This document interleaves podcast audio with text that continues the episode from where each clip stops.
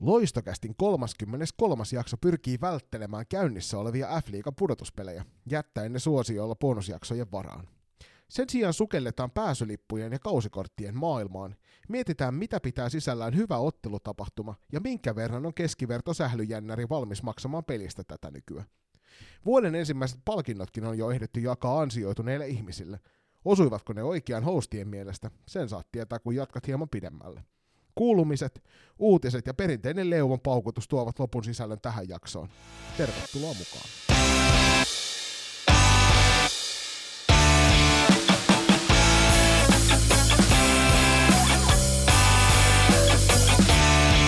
Ja näin on saatu käynnistetty loistokasti nimikkosarjan uusin jakso, ja mukava palata taas nauhoituspuihin, vai mitä Joni? Se on juurikin näin, varsinkin kun tässä on nyt viikon verran koittanut vältellä puhumista mahdollisimman paljon sen takia, että on ollut aika pahastikin kipeänä, niin, niin kyllä, kyllä, ehdottomasti on mukava olla aina mikkien ääressä keskustelemassa siitä kaikkein upeimmasta, eli ei pelejä Just näin.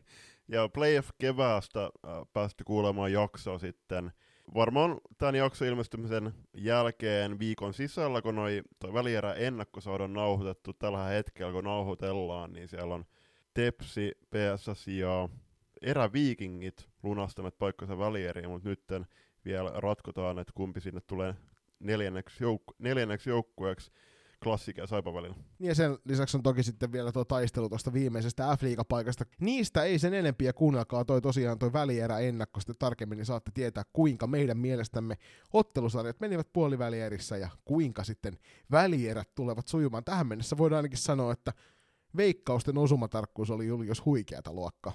Joo, vähän pettynyt on kyllä meihin sekä paakalloon, että vähän, vähän ihkeästi meni, mutta eteenpäin. Näin se menee, näin se menee. Aina sattuu, kun rapataan vai miten se oli. Mutta hei, käydään ensimmäisenä läpi, läpi ne kuulumiset, kuten aina näin jaksojen alussa, koska se tuntuu silti yleisöä kiinnostavaa, vaikka salibändi asia on paljon. Julius, mitä sinulle kuuluu? Kiitos kysymästä. Oikein hyvä kuuluu.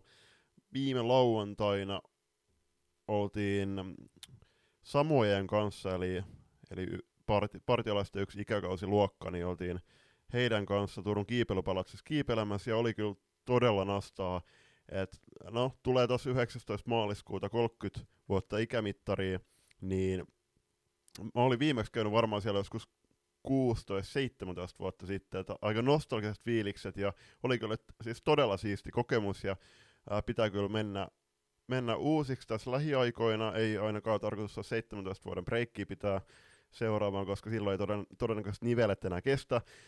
Ja sitten toinen juttu, niin purjehduskausi lähestyy lähestymistään. Tuossa oli just purjehduskalenterin suunnittelukokous ja tuli itse asiassa Suomen partalaisten kipparikurssillekin tässä tänään 9.3. nauhoituspäivän ilmoittauduttuun, niin paljon, paljon hienoja juttuja tiedossa ja mikä parasta, niin totta kai myös salibändikausi jatkuu ja tuossa kun te lähdette Ouluun päin matkaamaan, niin meillä on sitten aluesarjapelit tuolla Mynämäellä. Mitäs sulla? No tosiaan, niin kuin tuossa sanoin, niin sairastumista on se varmaan ehkä jokunen saattaa äänestäkin kuulla ja pahoittelut jo etukäteen, jos tämän jakson aikana joutuu hieman rykäisemään tuohon mikin viereen, sen verran on vielä ylimääräistä tavaraa kurkussa, että ei ihan täysin ääni kulje niin kuin pitää.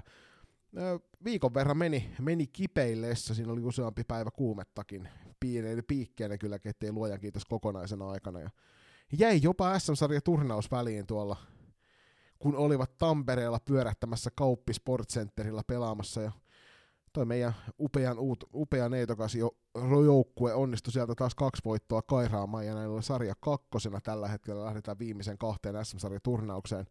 Tähän hyvänä pienenä muistutuksena, muistutuksena niin tota, seuraavaa ennakkoliveä ette tietenkään pääse kuulemaan, koska tämä jakso ilmestyy vasta sen jälkeen, mutta pistäkää ihmeessä kuuluviin sitten toi ainakin viimeinen T16 SM-sarja ennakko studio tuolta Instagramin puolelta, ja sitten tähän mennessä on eksynyt, että se on ollut aika hauskaa puuhaa siellä Niko Niskasen ja Juliuksen kanssa vääntää asiaa noista tästä nuorimmasta SM-sarjasta, niin tota, ehdottomasti hieno sarja kyseessä. Muuten koulua ja elämää ja koitetaan miettiä välillä jotain muutakin kuin salibändiä. Se oli tuossa sairastaessa aika helkkari vaikeata, kun oli aikaa katsella, niin kuin Juliuksellekin kuvan laitoin, niin kolmen ruudun taktiikalla, kun tässä tietokoneen ympärillä on kolme ruutua, niin oli helppo mm, katsella. Just näin, ja toi on hyvä pointti, että, että tässä on kuitenkin kohtuullisen pitkä salibändikausi jo takana, muutama kuukausi vielä edestä ennen kuin päästään itse kukin kesälomille ja kesälaitomille, mutta todella hyvä pointti, että kannattaa joka, jokaisen kuulijan myöskin siellä välillä ottaa vähän breikkiä salibändistä. Menkää ihan ulkoilemaan,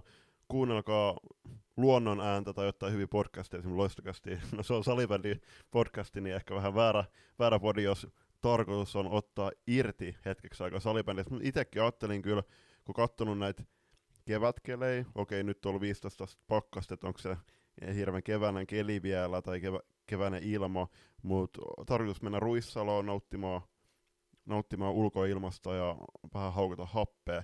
Ää, piti ottaa puheeksi toi Kauppi Sports Center vielä, laitoin itse itse asiassa Twitteriin myöskin, että siitä tuli, oli tullut ilmeisesti joukkueen johtajille viestiä, että jo, että siellä ei pystytä hirveästi todella epäedullinen ja epäsuotuisa kuvakulma, ja sitten siellä on tosi nihkeästi katsomutilaa, niin kyllä siinä kiteytyy aika hyvin noi Tampereen ongelma- ongelmalliset hallitilanteet. Niin, lattia ilmeisesti näytti ainakin hyvin toimivan, että striimin välityksellä joudun katselemaan sen verran, niin kuin eilen tytöille palverissa sanoin, niin ikinä ei ole tunnetilat olleet yhtä korkealla striimin välityksellä, että mä viskoin täällä mun tietokonetuolia ympäri olohuonetta, mm. olohuonetta kun katselin sitä peliä, kun olin todella tyytyväinen tekemisiin. Mutta eiköhän me lopeteta tää suun paukutus tältä erää ja siirrytä eteenpäin, koska tässä ekassa tänään, kun meillä ei ole f osiota niin meillä on aika isoja puheenaiheita joka tapauksessa ja hypätään välittömästi syvään päähän ja lähdetään keskustelemaan siitä, kuinka aikaisin pitäisi f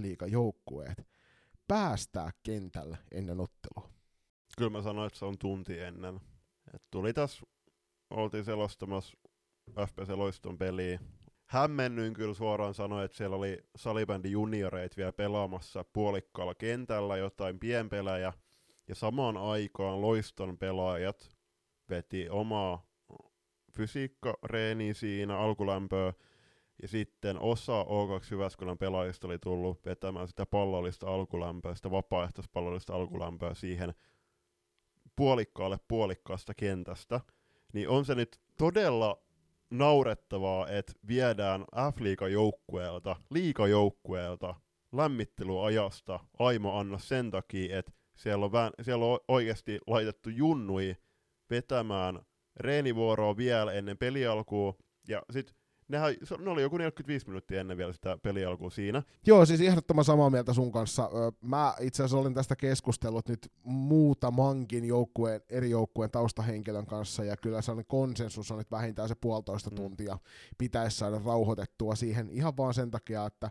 että just nimenomaan sä mainitsit hyvin tuon vapaaehtoisen pallollisen alkulämmittelyn O2 kohdalla, niin mä oon ihan samaa mieltä siitä, että se pitäisi mahdollistaa niin, että, että puolitoista tuntia ennen matsia niin kentällä ei tapahdu yhtään mitään se mä tiedetään jokainen, että hallitilanteet ja ne varaustilanteet niissä halleissa on tosi vaikeita ympäri mm. Suomen. Ja tuollainen F-liiga-ottelu vie helposti siitä, lohkaisee sen kolmen tunnin lohkon sieltä pois parhailta treeniajoilta. Mutta kyllä se silti täytyy jossain näkyä, että se on se meidän korkein sarja, missä sitä lajia pelataan. Ja silloin ikävä kyllä se on ihan sama kuinka paljon sitä nillitystä kuuluu sieltä kentän laidalta, että meidän treenivuoro jää välistä, niin näin se mm. vaan on että kun pelataan sitä ykkössarjaa, niin se ykkössarja vaatii myös ykköstä, ykkössarjaa olosuhteet, ja sen takia niin se puolitoista, puolitoista tuntia 90 minsa on, on se, mitä F-liiga voisi harkita ensi kaudelle tuovansa sinne järjestelyihin niin, että mahdollistuu myöskin laadukas lämmittely mm, Just näin, ja sanonpahan vaan, siis on jonkin verran myöskin miestä se ei kokenut tällä kaudella paikan päällä, ja totta kai striimien kautta, ruudun kautta kattonut tosi paljon, niin ei miestä F-liigassa tapahtuisi tämmöistä. Tähän muuten ohi, ohi mennä, niin F-liigassahan on myös semmoinen sääntö, että ottelun erätauoilla mm. niin junioreita ei pitäisi kentälle, tai ketään ei pitäisi kentälle päästä lätkemään, ellei kyseessä ole ohjattua toimintaa. Mä itse koen tämän tosi surullisena, koska se on sellaista salibändikulttuuria parhaimmillaan, niin kun pikkujuniorit tulee sinne temppuilemaan pallon kanssa ja näkyvät sitten kamerassakin ja sitten ne on siellä kotona, että hei mm. äiti, iskä, näittekö te, mä olin telkkarissa. Niin ne on musta hienoja asioita, että et se, että pitää kieltää juttuja, niin toi on ehkä niitä viimeisiä asioita, mitä mä lähtisin kieltämään, mutta kun se sääntöihin on kirjattu, niin sit mä oletan myös, että siitä pidetään kiinni. Ja nythän näin ei muun muassa Lappeenrannan urheilutalolla tapahtunut. Striimin välityksellä näkyy ihan selkeästi, että siellä oli pikkujunnut kentällä. Niin jos meillä on sääntöjä ja niitä ei noudateta, niin tuleeko siitä sitten jonkinnäköinen näpäytys? Se olisi mielenkiintoista kuulla, että onko siitä tullut jotain huomautusta seuran suuntaan. Koska siis muussa tapauksessa niin voidaan taas ihmetellä yhden säännön kohdalla, että miksi meidän se sääntö on olemassa. No, tullaan toisessa eräs käsittelemään just, että mitä hyvää ottelutapahtumaan kuuluu. Siellä on muun muassa nostettu tämä yhden kuulijan suusta esille, että, että miksei, mie, miksei meidän kotimaisessa F-liigassa ole samanlaisia erätauko-haastatteluja siellä kentän laidalla. Okei, no mehän ollaan tehty itse asiassa tehtiin sijoikaksi. Y- Joo, mutta ei, lähelle, ei ikävä kyllä lähellekään kyllä, kaikissa. ei kaikissa, mutta kun S, Ruotti, su, Ruotti Superliigassa on ollut, ja se on mun mielestä hyvää, hyvää lisäsisältöä, ja sitten just paikan päällä oleva yleisö ja sitten striimivälityksellä ottelu katsovat, niin saa vähän, vähän sitä fiilistä äh, kuultua pelaajalta tai valmentajalta, niin tämäkin oli yksi semmoinen, että kun siellä, joko siellä on ohjattu toimintaa tai sitten siellä ei yhtään toimintaa siellä erätauolla, niin tämäkin on tulevalle kaudelle ehkä yksi semmoinen tilanne, yksi, yksi keino, minkä voisi tuoda lisänä siihen ottelutapahtumaan. Ja nythän sinne on palkattu erikseen sitten tällaista superbrändää ja tekemään tätä työtä. Tämä meitä ei pysäytä kukaan työryhmä yhdessä f seurojen kanssa, tai ainakin tässä naisten puolella, niin tätä voisi harkita, harkita yhtenä osana sitä ottelutapahtumien parantamista, jos, mutta käydään niitä tosiaan sitten myöhemmin läpi. Julpalla oli tähän vielä, tähän ensimmäiseen kohtaan yksi pieni hot take. niin, että onko tämä nyt F-liiga vai firmaliiga, että tai joku hallisarja tai vastaava, että annetaan sille sarjalle sen ansaitsema kunnioitus ja niille pelaajille ennen kaikkea aika ja tila valmistautua kunnolla siihen matsiin. Joo.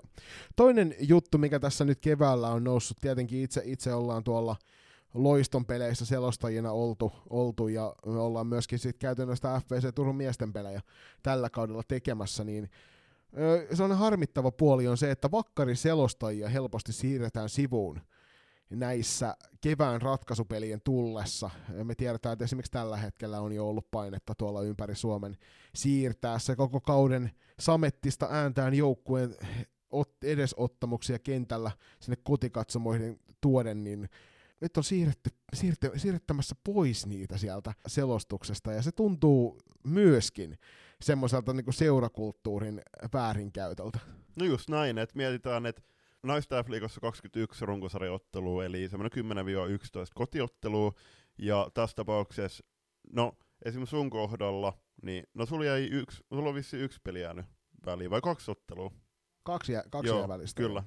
Niin kuitenkin, okei, okay, selostaja, sit, no joillakin on vakiokommentaattorit, mä oon muutama ottelu, mutta ennen kaikkea nyt käsitellään tätä selostajan näkökulmasta niin selostajat, kuten se, se kuvaustiimi, tulee paikalle joku kaksi-kolme tuntia ennen matsia alkuun, mm. laittaa kaikki, kaikki vehkeet valmiiksi, testaa äänitasoja, selostaja valmistautuu matsiin, ja sitten itse matsinkin jälkeen siinä menee semmoinen puoli tuntia about, että kaikki on valmista, niin miettikää, että tämä on kerrottu sitten kymmenen tunnilla, joka meinaa sitä, että äh, siinä menee semmoinen 30 tuntia ehkä kaudesta pelkästään siihen, että nähdään vaivaa, vaivaa siihen matsin äh, siirtämiseen siinä kuvaruutuihin, plus siihen itse sit se ottelutapahtuma. Kaikki tämä tapahtuu, ellei ilmatteeksi, niin okei, okay, pienellä korvauksella mahdollisesti, niin tuo rakkauslaji, niin mun mielestä äh, niille selostajille, jotka oikeasti on ilmoittanut vapaaehtoiseksi ja näkee sen vaivan, että haluaa selostaa sen 10-11 matsia kotikatsomoihin, niin oikeasti sitten kun ne kevään parhaimmat pelit tulee, niin mun mielestä heille pitäisi antaa myöskin se oikeus niitä tulkita. Niin eikä tässä millään tavalla siis ole tarkoitus mollata nyt noita ruudu studiolähetyksiä, siellä on tehty helkkari hyvää duunia, itse asiassa ne voidaan niinku, tänään kävin keskustelua muun muassa naisten jääkiekon SM-sarjan lähetys, lähetystuotannosta, niin kyllähän meillä esimerkiksi tämä paikallisen palloseuran tämänkin päivän tuotos tuolta kupittaalta, niin peittoa moninkertaisesti sen, mitä siellä naisten jääkiekossa tällä hetkellä näyttää olevan se standardi. Mm. Siellä tehdään sekä fanikameralähetyksessä, mutta sitten jos noissa ruudun tuotannoissa, niin tehdään hyvää jälkeä. Ja niihin on ihan ok, että se tuo ulkopuolelta sen, jos siellä kerran kaikki muutkin tyypit tuodaan paikan päälle noihin otteluihin. Mutta tosiaan sitten niin pelaajillekin, niin kyllä tämä meillekin oli esimerkiksi maanantainen loiston kotipeli niin siinä oli ihan erilainen sellainen fiilis mm. siellä kentällä ja sitten myöskin siellä selostamon puolella noista.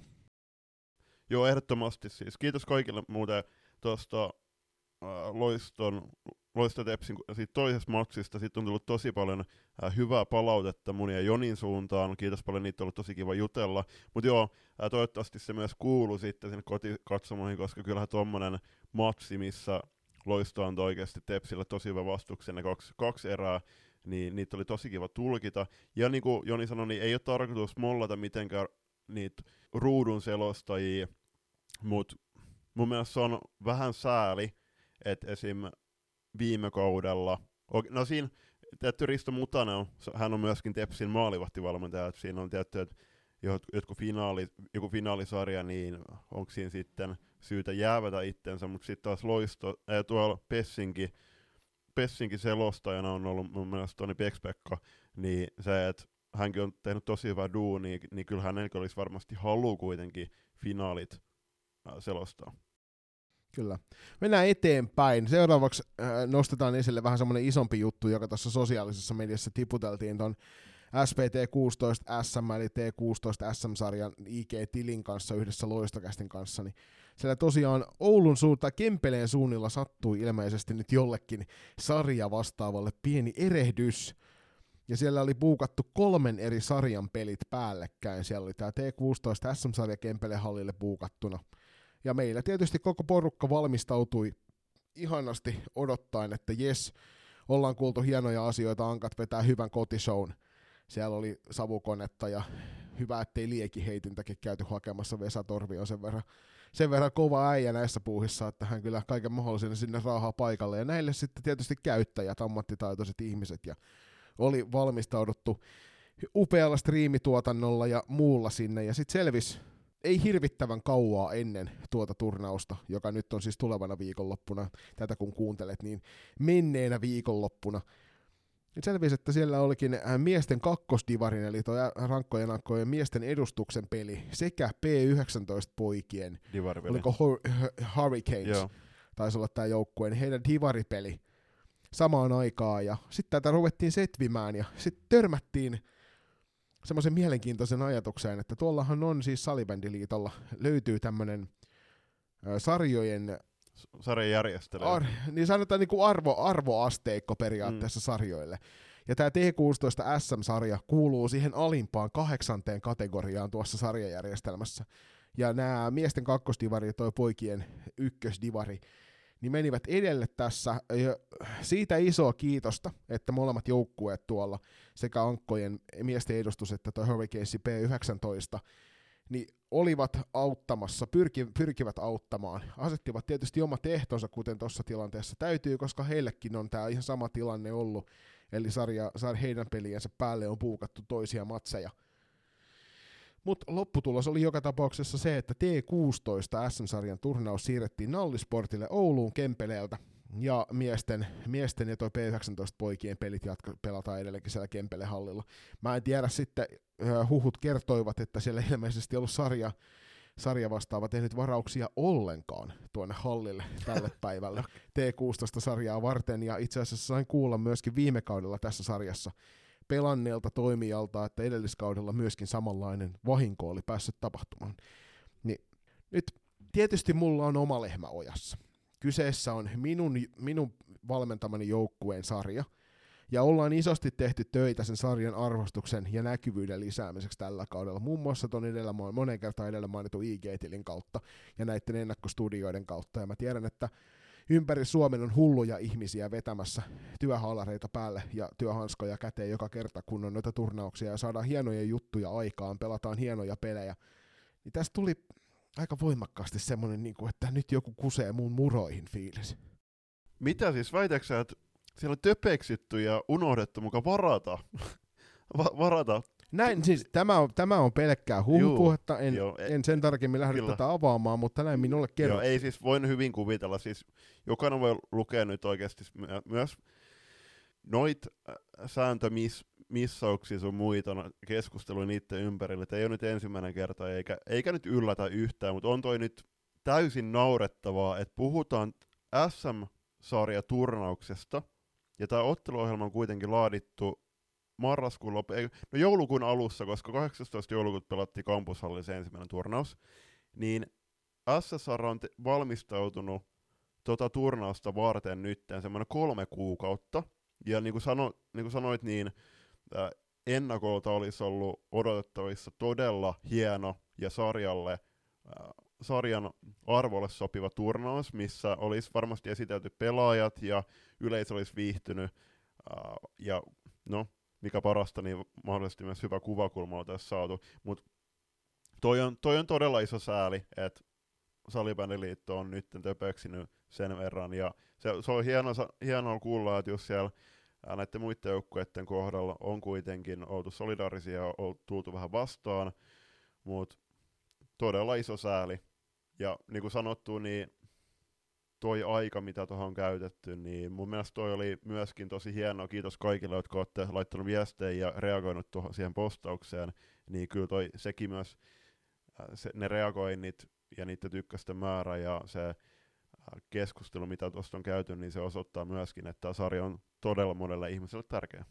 Mutta ei siitä sen enempää, ei lähdetä enempää noihin syviin vesiin vaeltamaan, koska sieltä ei tule positiivisia ajatuksia. Siirrytään eteenpäin. Ainut F-liiga-osio oikeasti tähän ensimmäiseen erään, koitetaan päästä tää tässä alle puolen tunnin läpi, niin on se, että kohta jaetaan, toukokuussa jaetaan taas F-liiga-palkinnot.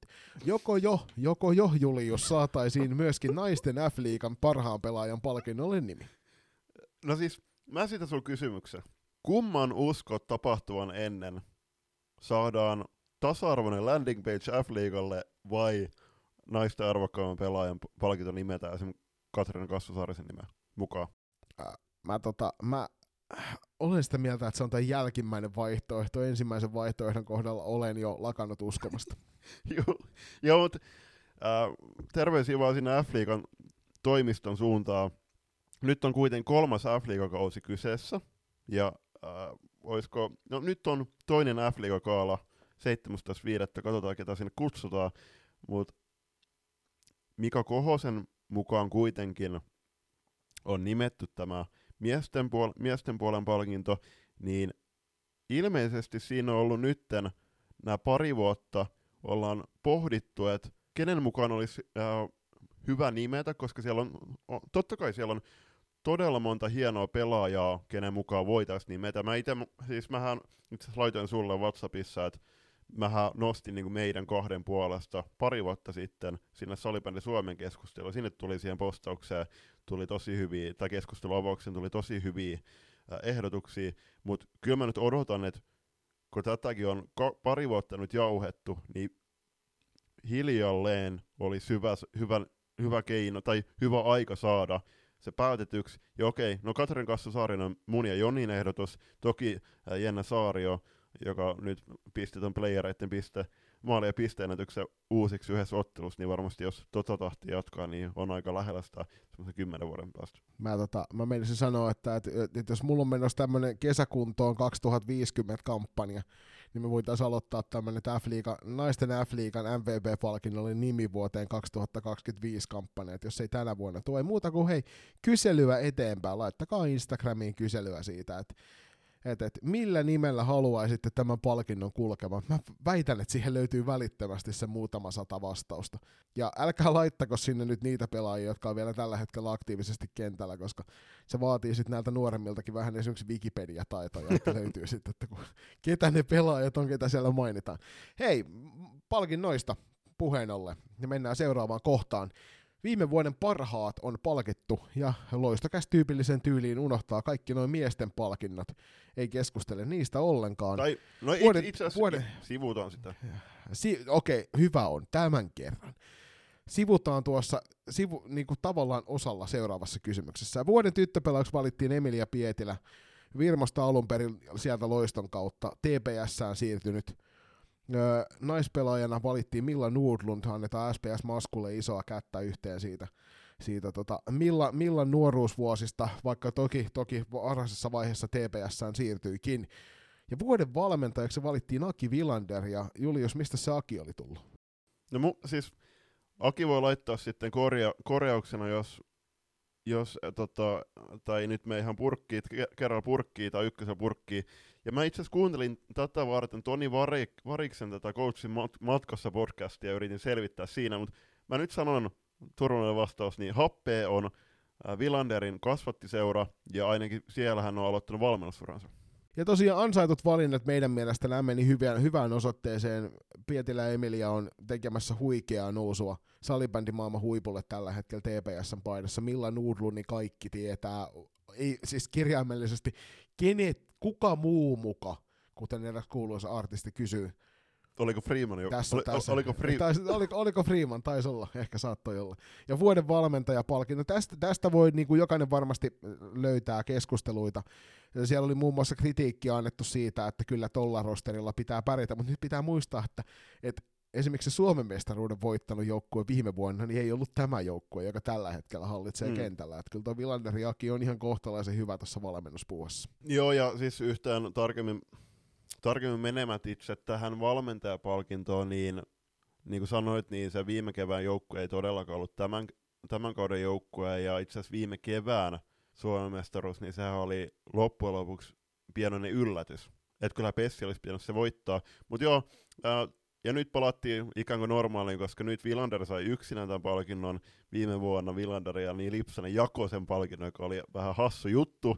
Mutta nyt kun tähän Emilia Pietilän palkintoon vielä mennään, niin, tai nimeämiseen, niin Juuso Ahola, joka palkittiin vuoden poikapelaajaksi, sanotaan että Lassi Toriso valittiin vuoden miespelaajaksi, onnittelut tämän kaksikon suuntaan, niin tässä uutisessa äh, koettiin tarpeelliseksi mainita, että äh, Ahola pelasi viime kaudella Karhuissa, on Karhujen kasvatti, ja siirtyi täksi kaudeksi Nokian krp Niin jos mietitään, että nämä pal- palkinnot tuli nimenomaan vuodesta 2022, niin eikö Emilia Pietilän nousu FPC Loiston silloiseksi ykköspuolustajaksi Iida Mettelä lähettyy Malmööhön ole aika merkittävä tekijä siitä, että minkälainen pelaaja Emilia Pietilä tällä hetkellä on ja minkälaisen kauden hän viime vuonna pelasi ja miksi hän ää, lopulta siirretty stepsiriveihin ehdottoman samaa mieltä, niin kuin tiedät, niin mä liputan voimakkaasti aina kasvattiseurojen puolesta.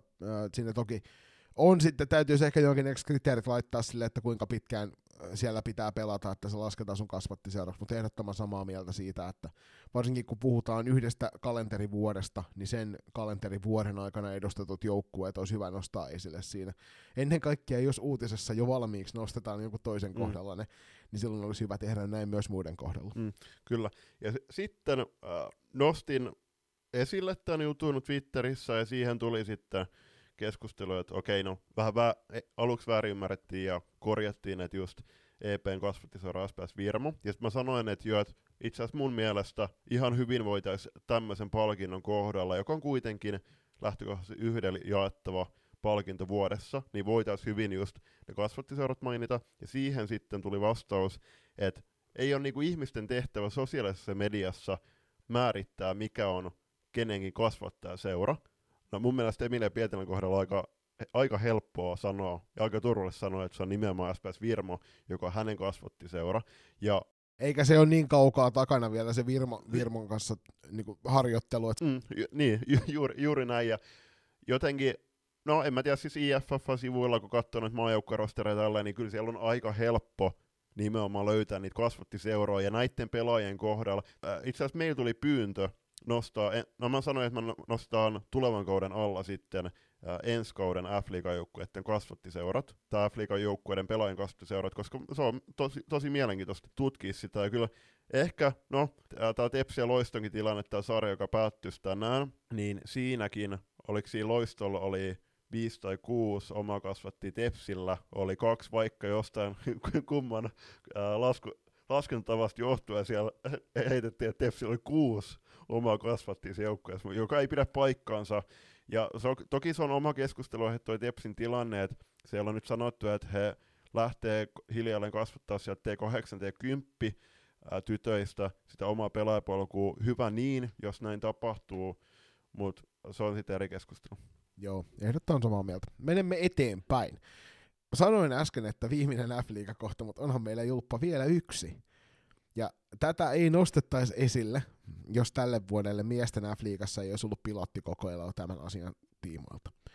Eli eilen pelatossa klassikin ja Sali, Saipa Salibändin välisessä ottelussa nähtiin tilanne, ö, klassikin johtaessa 3-2, missä Saipa tekee maalin. Joo, se oli joku 28, 28 minuuttia. Joku, joo, se oli joku toisen erä kahdeksana minuuttia. Joo, toise, toiseen erään joka tapauksessa, eli periaatteessa voidaan jossitella sen kanssa, että pitkässä juoksussa sillä ei oikeasti ollut mitään merkitystä, koska ottelu oli niin paljon jäljellä ja klassikko olisi voinut sinne välittömästi vaikka tehdä uuden maalin. Joka tapauksessa niin tämä pallo selkeästi käy maalin. Meillä on kamerakulma, missä voidaan todeta, että se pallo on käynyt maalissa. Mutta hassua kyllä, sitä kamerakulmaa eikä sitä maalin tarkistusta voida suorittaa. Nyt mä itse asiassa kävin tänään tuossa keskustelua kupittaalla käydessäni mm, siitä, että mitä, mitä ne mahtaa ne kriteerit olla, että minkä perusteella niitä ottelutarkistuksia on. Ja tähän voi joku heittää sitten meille tarkempaa tietoa, että mitä esimerkiksi naisten F-liigassa tällä kaudella voidaan sieltä videolta tarkistaa. Onko ottelun aikana mitään, mitä voidaan videon, videolta tarkistaa sen tiedän, että naisten liikapelejä ainakin kuvataan huomattavasti paljon vähemmällä määrällä kameroita. Muuta kupittaan tuotannossa mennään sama niin kuin tuolla Blackboxissa, niin kuvataan useammallakin kameralla, mutta tosi moni fanikameran lähetys naisten peleistä mennään vain yhdellä. Niin kuvakulmien tarkistaminen on myöskin vaikeaa, mutta esimerkiksi kupittaalla, niin meillä on molempia maalien takana oli tänäänkin kamerat, jotka näytti kuvaa sieltä, että jos pallo olisi maaliin mennyt, niin musta on vaan niin kuin noissa tilanteissa mielenkiintoista, että olisi esimerkiksi käytössä sit jonkinnäköinen valmentajan haasto. Mm. Että se olisi pakko käydä läpi se maali, koska epäselvät maalitilanteet on niitä, joo, tietyssä, tietyssä piireissä varmasti sellainen urheilusuola, että niistä voidaan keskustella sitten iästä ikuisuuteen.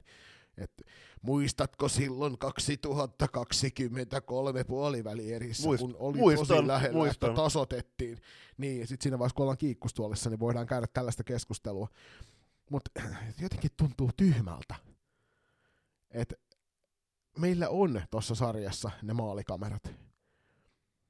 Niin kun sulla on mahdollisuus se käyttää, niin sitä ei sitten käytettäisi. Hmm. Toki, siis mä sanoin itse siinä, että, jo, että Saipahan maksaa nyt kallisti tosta, kun ei ole tällä hetkellä niitä maalikamera-tarkistuksia, että okei, siinä on semmoinen, ho- semmoinen kultareunus ehkä siinä on se, että jos se tulee jossain kohtaa noista F-liigaa, niin sitten ne virheet on nyt tehty, niin kun niitä on tehty nyt tällä kaudella miestä f niin me saadaan, me, me saadaan sitten niin sanotusti valmis paketti. Ja sitten kun mä heitin tuon Twitteriin, siihen tulee aika hyviä, hyviä vastauksia ja reagointeja, niin siinä tuli ihan aiheellinen nosto, että kun naisten f osa pelaajista joutuu tällä hetkellä maksamaan pelaamisestaan, niin sitten ei toi kuitenkaan ilmasta duunia il, ilmas, ilmasta juttua ton järjestelmän tuominen kuitenkaan, että vaikka F-liiga tarjoaa ne kamerat, niin kuitenkin tuo se kuluja, niin tämmöisessä tilanteessa niin olisiko se kuitenkaan, että kaivataanko me lisäkuluja näistä F-liigaa, mutta niin kuin mä sanoin, niin tuskin Saipan penkki, penkin takana olevat valmentajat saati pelaajat sitten matsin aikana ja varsinkin matsin jälkeen, niin heillä oli ensimmäisenä ne kulut mielessä, kun ne miettii, että, että jos toi olisi nyt tarkistettu, niin se olisi, se olisi varmasti hyväksytty siinä välissä. Niin ja jos heille tulevalle kaudelle käydään tästä keskustelua ja pyydetään mielipidettä, niin saipa varmasti vastaa, että ehdottomasti halutaan ne maalitarkastuskamerat sinne paikan päälle. Mm, just näin. Ja sitten mä olisiko ollut pääkallon keskustelupallosta shoutout muuten sinne noista f osiolle, koska siellä on nyt tullut tosi hyvää keskustelua eli kannattaa mennä lukemaan ja ennen kaikkea osallistukaa siihen. mut, löydät, mut löydätte sieltä nimellä Mella ja Joni on puolestaan Sideshow Joni, niin ei tule epäselväksi, että mitä me kirjoitetaan. Loistokästä löytyy nimellä Loistokästä siellä kanssa. Ju, juuri näin. Niin siellä tuli nostona, että, että tällä kaudella naista f oli joukkoja, joiden ei onnistunut edes saamaan välin lähetyksiä kasaan, saati selostajia paikalla, niin tommonen kuitenkin vaatii sit lisäkäsiä, niin tällä hetkellä ei, ei välttämättä ole ihan realistinen vaihtoehto, mutta toki nyt ensi kauden F- F-liigajoukkueet, ne 12 kappaletta, niin luotetaan siihen, että he löytää oikeasti sitten hyvät ja toimivat taustatiimit taakse. Niin ehkä me voidaan heittää tämä sitten, että jos, jos tota noita ottelulähetyksiä ja maalikameroita ei tarvi järjestää, niin heittää siihen samaan romukoppaan, missä on muun muassa ne lisenssiehdot ja niin, ja sitten niin, sit toisaalta niin Helsingin Unitedin peleissä ei ollut tuommoista mitään ongelmaa, koska ei niitä kuvattu. Niin, kyllä. Hei, se siitä. Ensimmäinen erä, alle 40 minuutin loistava suoritus. Toinen erä on varmasti pidempi. Toisessa erässä ruvetaan sitten pläräämään läpi vähän eri lajien pääsylippuhintoja, kausikorttihintoja ja käydään läpi vähän sitä keskustelua, että minkä näköistä pitäisi nykypäiväinen ottelutapahtuma tuotanto olla, jotta sinne paikan päälle löytää mahdollisimman suuri määrä niistä ihmisistä, jotka tällä hetkellä jäävät kotikatsomoihin katsomaan vaikka sen ruudun välityksellä noita naisten tai miesten F-liiga-otteluita. Mosakäs tarjoilee puheenaiheita sallibändin ja urheilun ympäriltä erävikinkien tukemana. Podcastia isännöivät Pete Käenmäki ja Niko Niskanen. vieraina kuullaan niin seuran verkkareissa kulkevia, mutta myös muita kiinnostavia hahmoja. Suomen keskinkertaisimmilta valmentajilta Suomen keskinkertaisin salibändiaiheinen podcast. Mosakäst.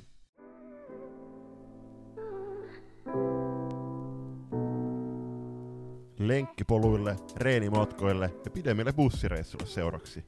Loistokäästä. Me ollaan tosiaan nyt tähän jaksoon. On itse kässärin sisältö, niin tää on koottu jo kaksi-kolme kuukautta sitten. Eli me ollaan lähestytty niin koripallon, jalkapallon, jääkiekon kuin salibändin pääsarjojen, eli me siis miesten ja naisten pääsarjojen tämmöisiä viestintäpäälliköitä, ja saatu kerättyä sieltä jokaisen joukkueen pääsyliput ja kausikortit ja niiden hinnat. Uh, itse asiassa naisten korisliigassa taisi olla, että muutama joukkue, niin ei saatu heihin yhteyttä. Joo, sieltä naisten koripallopuolelta annetaan, annetaan pientä, pientä noottia. Katsotaan nyt vielä tarkkaan, että sanotaan oikein. Tuonne HBA Märskyn suuntaan sekä kotikaupunkiin, niin Kotkaan pelikarhuille siitä, ettei tuolta nettisivulta löydy ihan kaikkia tietoa, kun sieltä niitä pyritään hakemaan. Sosiaalista mediaa ei ole perätty koko vuotta läpi, että sieltä olisi varmasti saattanut nämä tiedot löytyä, mutta tosiaan kahden joukkueen kohdalla niin on sitten puutteellisia tietoja en, ennen kaikkea nyt iso kiitos tässä jo etukäteen noille kaikille ihmisille, jotka tässä avustivat, mutta iso kiitos myös Juliukselle, joka teki tänne eteen aika hurjan duunin, duunin tuossa loppusyksystä, että sai tämän kokonaisuuden kasaan.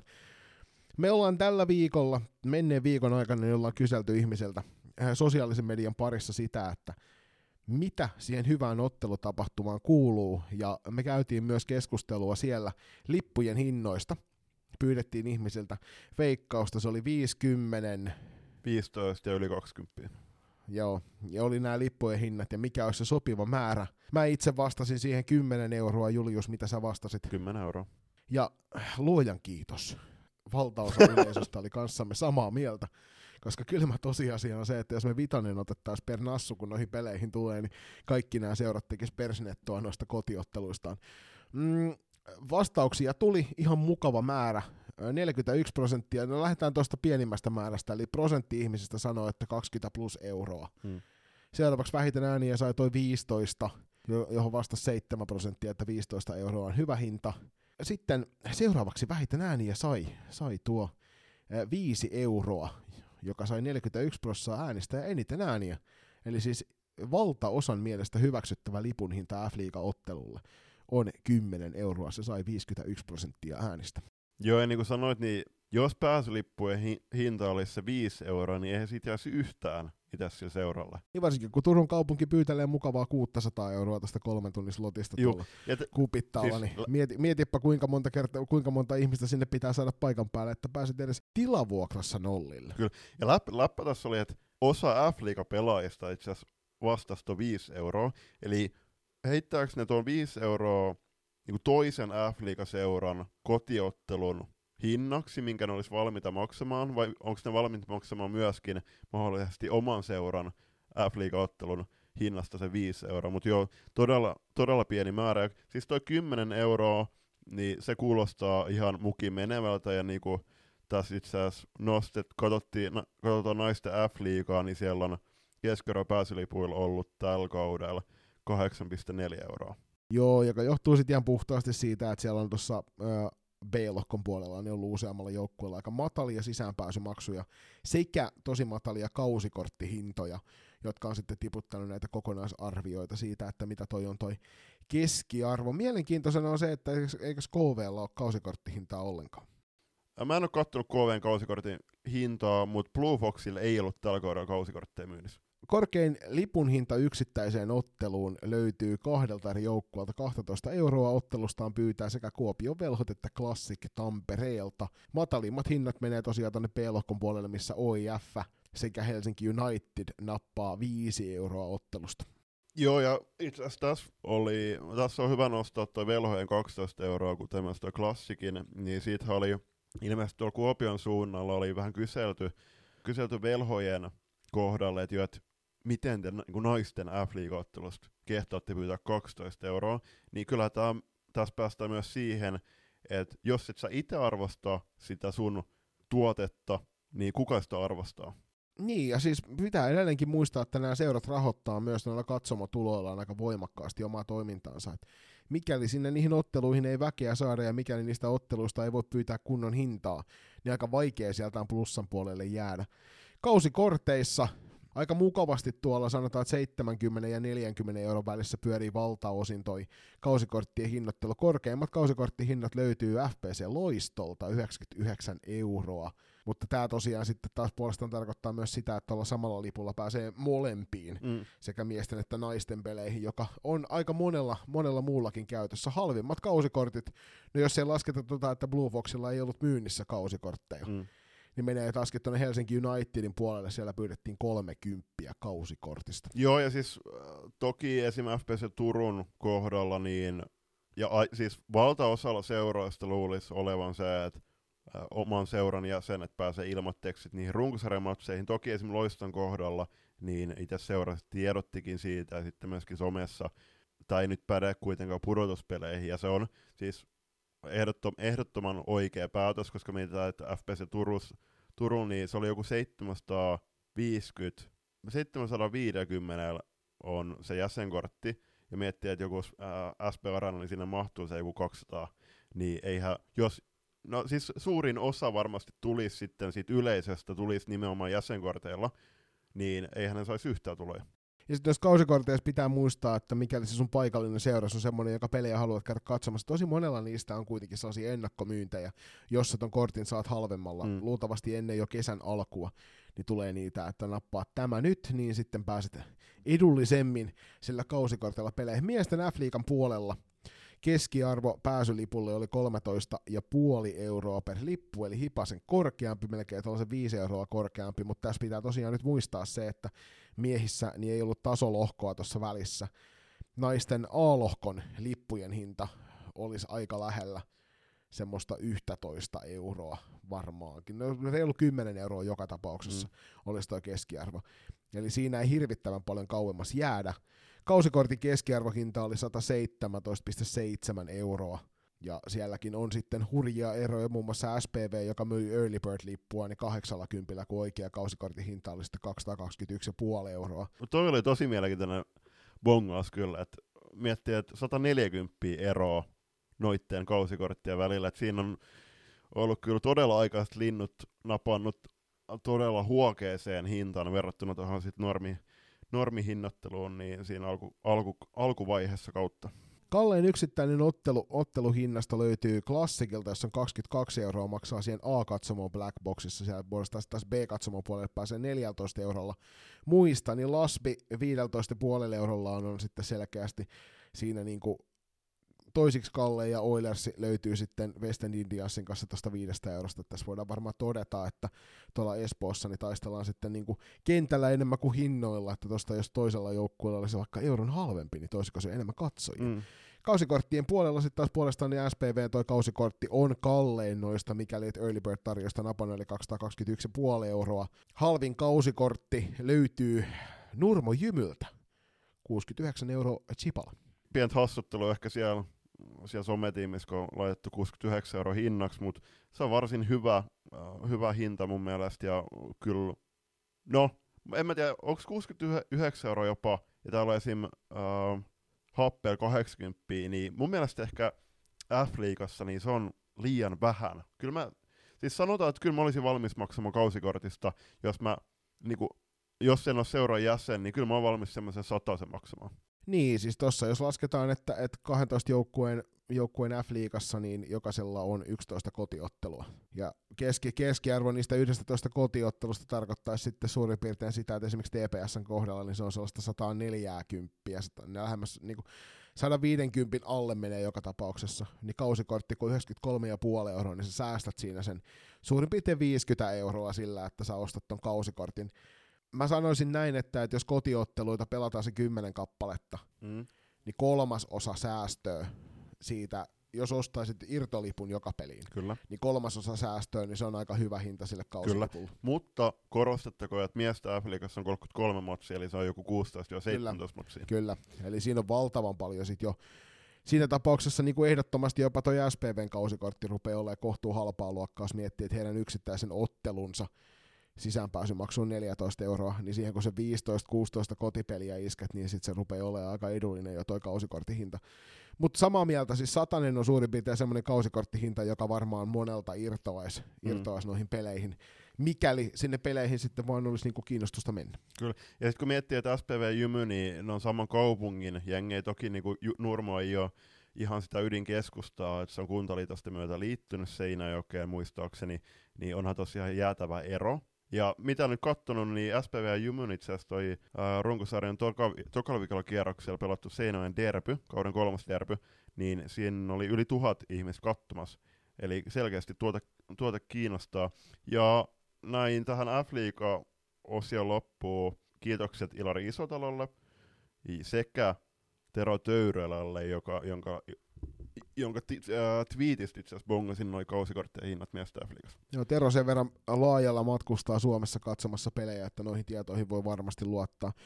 Vähän myös miesten divarista, miesten divarista tietoa siellä löytyy kahdeksasta, viidestä eurosta ylöspäin noin hinnat kymppiin asti suurin piirtein miesten divarin puolella, naisten divarin puolella, niin veikkaan, että otteluihin on kohtuu helppo päästä ilmaiseksikin paikan Kyllä. päälle. Ja sitten, no okei, viimeinen nosto, niin Pirkot, jonka miehet pelas Suomisarjaa tällä kaudella. En ole ihan varma, että onko ne nyt matkalla tuonne Divari Karsintaa tai Insti Divari Karsintaa, mutta heillä on ollut toi kotimatsit 5 euroa, puolestaan naisten edarilla on 6 euroa. Mennään seuraavaksi tuonne jalkapallon puolelle vertailemaan lipun hintaa ja katsotaan, että päästäänkö suurin piirtein konsensukseen näissä. Iso kiitos tuonne Jori, Jori Lagerblumille, joka on tuo kansallisen liigan kaupallinen koordinaattori näistä hinnoista. Sieltä saatiin helposti tiedot asioista. Naisten, naisten liikahan tämä kansallinen liika on niille, jotka eivät sitä tienneet. Mhm. Kansallisen liigan keskiarvo pääsylipuille on 9,7 euroa per pääsylippu, eli tässä päästään Julius aika lähelle juurikin sitä hintaa, mitä, mitä me kuulutettiin, että olisi noista f ottelusta Kyllä. hyvä. Kausikorttihinta on mun mielestä kohtuu edullinen. Keskiarvo hinta on 56,69. Nyt en tiedä, onko tämäkin tilastohassuttelua, tämä 69 tässä kohtaa. Joo, siis la, la, Kalle, la, las, niin juu, laskin on hassutellut. Kalleimmat ottelukohtaiset pääsyliput löytyy HJKlta, jossa hintaa tarvii taskusta kaivaa 15 euroa. Sen sijaan kalleimmat, kalleimmat kausikortit löytyy tuolta Åland Unitedilta, jolla ne maksaa 80.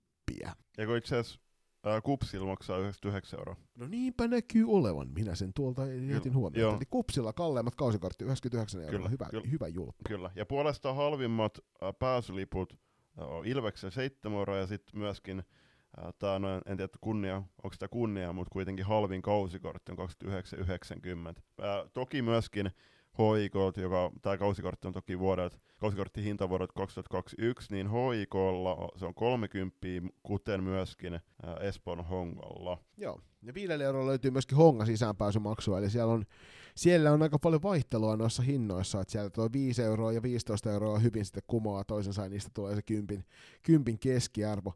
Naisten, naisten kansallinen, tai siis kansallisen liikan hinnat on aika lailla juuri siinä, mitä oletettiinkin. Toki nyt olisi ehkä pitänyt tarkistaa ottelumäärät tähän väliin, että tiedetään, että onko toi minkälainen pyyntö. Veikkausliikan puolella oletusarvohan varmasti Julius meillä kaikilla on se, että siellä on pikka, hippasen korkeammat nuo hinnat. Iso kiitoksia Mikael Erävuorelle, joka on viestintäpäällikkö tai communications manager tuolla Veikkausliikan puolella. Keskiarvot pääsylipuille miesten veikkausliigassa on 21 euroa ja keskiarvo kausikorteille 174 euroa. Yksittäislippujen hinta on naisten, ää, aikuisten normilippu. Kannattajille toki monilla seuroilla on omiin katsomoihin edullisempiakin lippuja ja sitten tietysti lapset ja erityisryhmät pääsevät halvemmalla näihin otteluihin. Kausikorteista vielä huomiona, että useammalla seuralla on early bird tarjouksia esimerkiksi edellisvuoden jouluun mennessä. jos ostat sen. Se on vähän sama kuin tämä, mitä mä sanoin, että tosi monella salibändiseuralla on sitä, että ennen kesää, kun ostat lipun seuraavalle kaudelle, niin saat sen adullisemmalla. Tässä on nämä normihinnat, eli näissä ei ole alennusta mukana. Mm.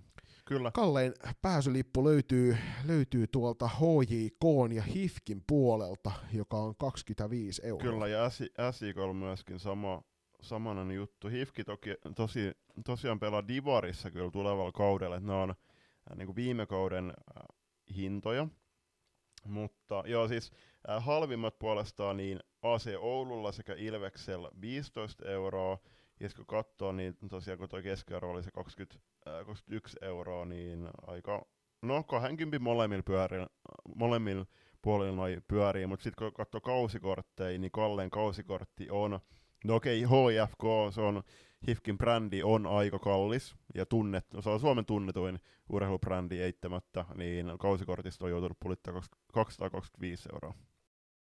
Halvin kausikortti sen sijaan löytyy täältä Turusta FC Interiltä, jossa se on 109 euroa. Siinä on aika hurja ero, kun yli, yli 100 euron ero noissa kausikorttihinnoissa. Ja toki nyt kun puhutaan veikkausliikasta, niin tämä on yksi niitä semmosia suuria pallosarjoja Suomessa. Vähän mihin lasketaan tuon jääkiekon liiga myöskin mukaan, eli nämä on niitä, joissa, joissa tavallaan se brändi itsessään on niin vahva, että sä voit pyytää hintaa pikkusen enemmän jo pelkästään sen brändin vuoksi. Juuri näin. Sitten siirrytään miesten jääkiekkoliikaan, ja tässä välissä suuret kiitokset Arno Hämäläiselle. Hän on myöskin Rovaniemeltä, Rovaniemeltä kotoisin, niin kuin mäkin. Okei, okay, no mä muonilainen, mutta Arno on ehto rovaniemeläinen, niin hän on miesten SM-liigan tai miesten liigan sosiaalisen median tuottaja. Ja tässä välissä Julius kysymys sinulle, miten hyvänä huonona näkisit sen, että F-liiga ottaa samanlaisen hinnoittelukäytännön kuin miesten liigassa on käytössä? Eli riippuen siitä, kuka vastassa on, niin hinnat on edullisemmat tai kalliimmat. Kannatan ehdottomasti. Kyllä mä siis, huolimatta onko se sitten miesten tai naisten F-liiga, niin paikallisottelut mun mielestä niistä pitäisi laskuttaa huomattavasti enemmän, myöskin kärkiottelut huomattavasti enemmän. Sitten taas jotkut liiga yk, liigan kärki vasta liigan pohjajoukkue, niin kyllä siellä mun mielestä sitten taas ihan oikeutettu olisi mun mielestä, että siellä hieman halvemmalla, halvemmalla pyydettäisiin, mutta sitten taas kuitenkin, että ei se halvin lippu saisi olla alle kymppiä. Ja sitten toki pitää muistaa, että jääkiekon puolella, niin sama kuin jalkapallossa varmasti, No itse asiassa jalkapallossa ei ole merkattu erillisiä, eli jääkiekon puolella tietysti riippuu, että mihin kohtaan katsomaan sä sen lipun ostat, niin se määrittää myös se, että mikä se kallein on. Öö, keskiarvo pääsylipulle on 14 euroa ja 9 senttiä, mutta tässä tosiaan on todella suuria eroja sillä, että jos nyt otetaan vaikka tämä paikallinen turkulainen seura täältä, eli TPS, niin heillä on lipuhinnat on 18-36 euroa yksittäiseen otteluun, ja se on tosi voimakkaasti kiinni siitä, missä sinä istut siellä kaukalon laidalla. Keskiarvo kausikortille puolestaan on 264 euroa ja 20 senttiä. Joo, ja jos katsoo tässä nopeasti, niin okei, okay, äh, eri kaupungeissa eri hinnat, mutta Ilveksellä 15-50 euroa, Tapparaa puolesta 18-49 euroa, ja he kuitenkin pelaa samassa, samassa kotiareenassa, eli tuolla Nokia-areenalla, niin jännä, että siellä on sitten päätetty hieman erilainen hintapolitiikka. Eikä toisaalta noikaan lipuhinnat pahalta puhu. Halvimpia, halvimpia lippuja löytyy 10 eurosta lähtien KKlta, Kärpiltä ja Siltä, mutta noissakin tosiaan sitten taas ne kalleimmat hinnat menee sinne, menee sinne niinku yli 30, lähelle 40, jopa 50.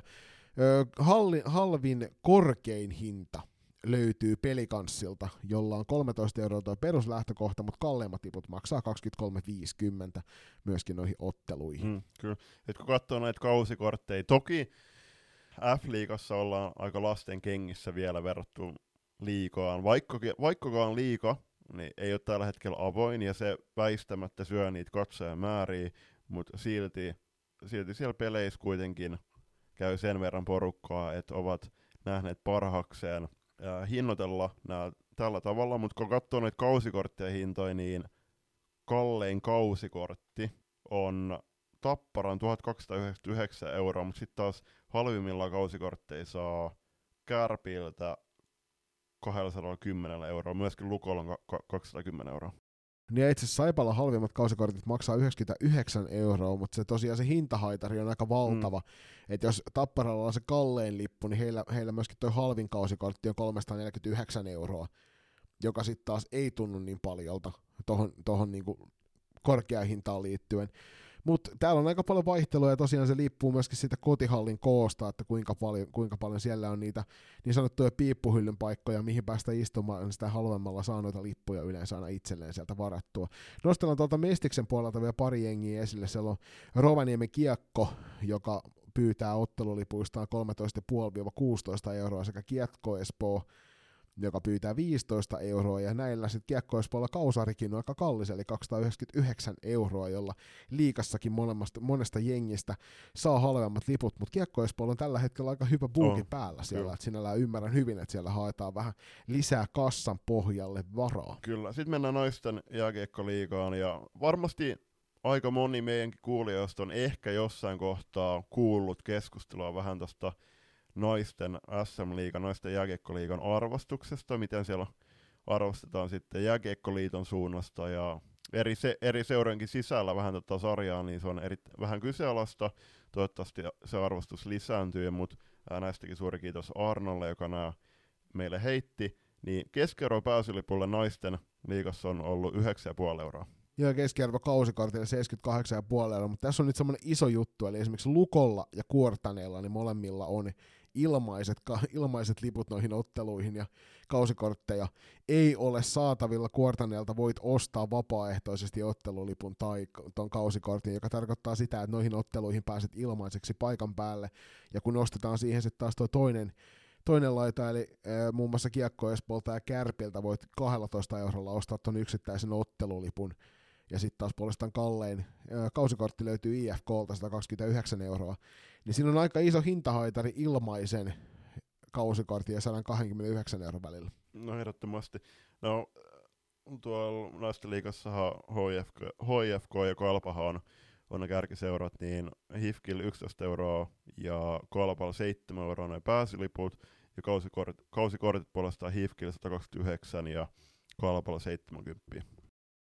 Mutta tässä, tässä tosiaan, niin kuin tuolla alussa mainitsin, niin tällä hetkellä F-liigan, F-liigan toi fanikameratuotanto niin pyyhkii naisten jääkiekkoliikalla jalkapohjansa, koska ero on kuin yöllä ja päivällä, ja se on todella surullista, että tilanne on sellainen, että tuolla ei saada Leijona TVtä parempaa lähetystä ulospäin. Siirrytään koripallo liikojen puolelle, ja kiitokset tässä vaiheessa naisten korisliikan suhteen Mika Mäkelällä, joka toimii Suomen koripalloliitos viestintä- ja kehitysjohtajana. Tämä on mielenkiintoinen. Itse aikanaan olen useitakin, useitakin satoja tunteja viettänyt koripallootteluissa nauttien. Tietysti kun Kotkasta on kotoisin, niin silloin on pakko, pakko koripalloon päästä mukaan. Naisten korisliikassa niin keskiarvo pääsylipuolella on 11 euroa ja 25 euroa 11 ja 25 senttiä. Keskiarvo kausikortille puolestaan 121 euroa ja 25 senttiä.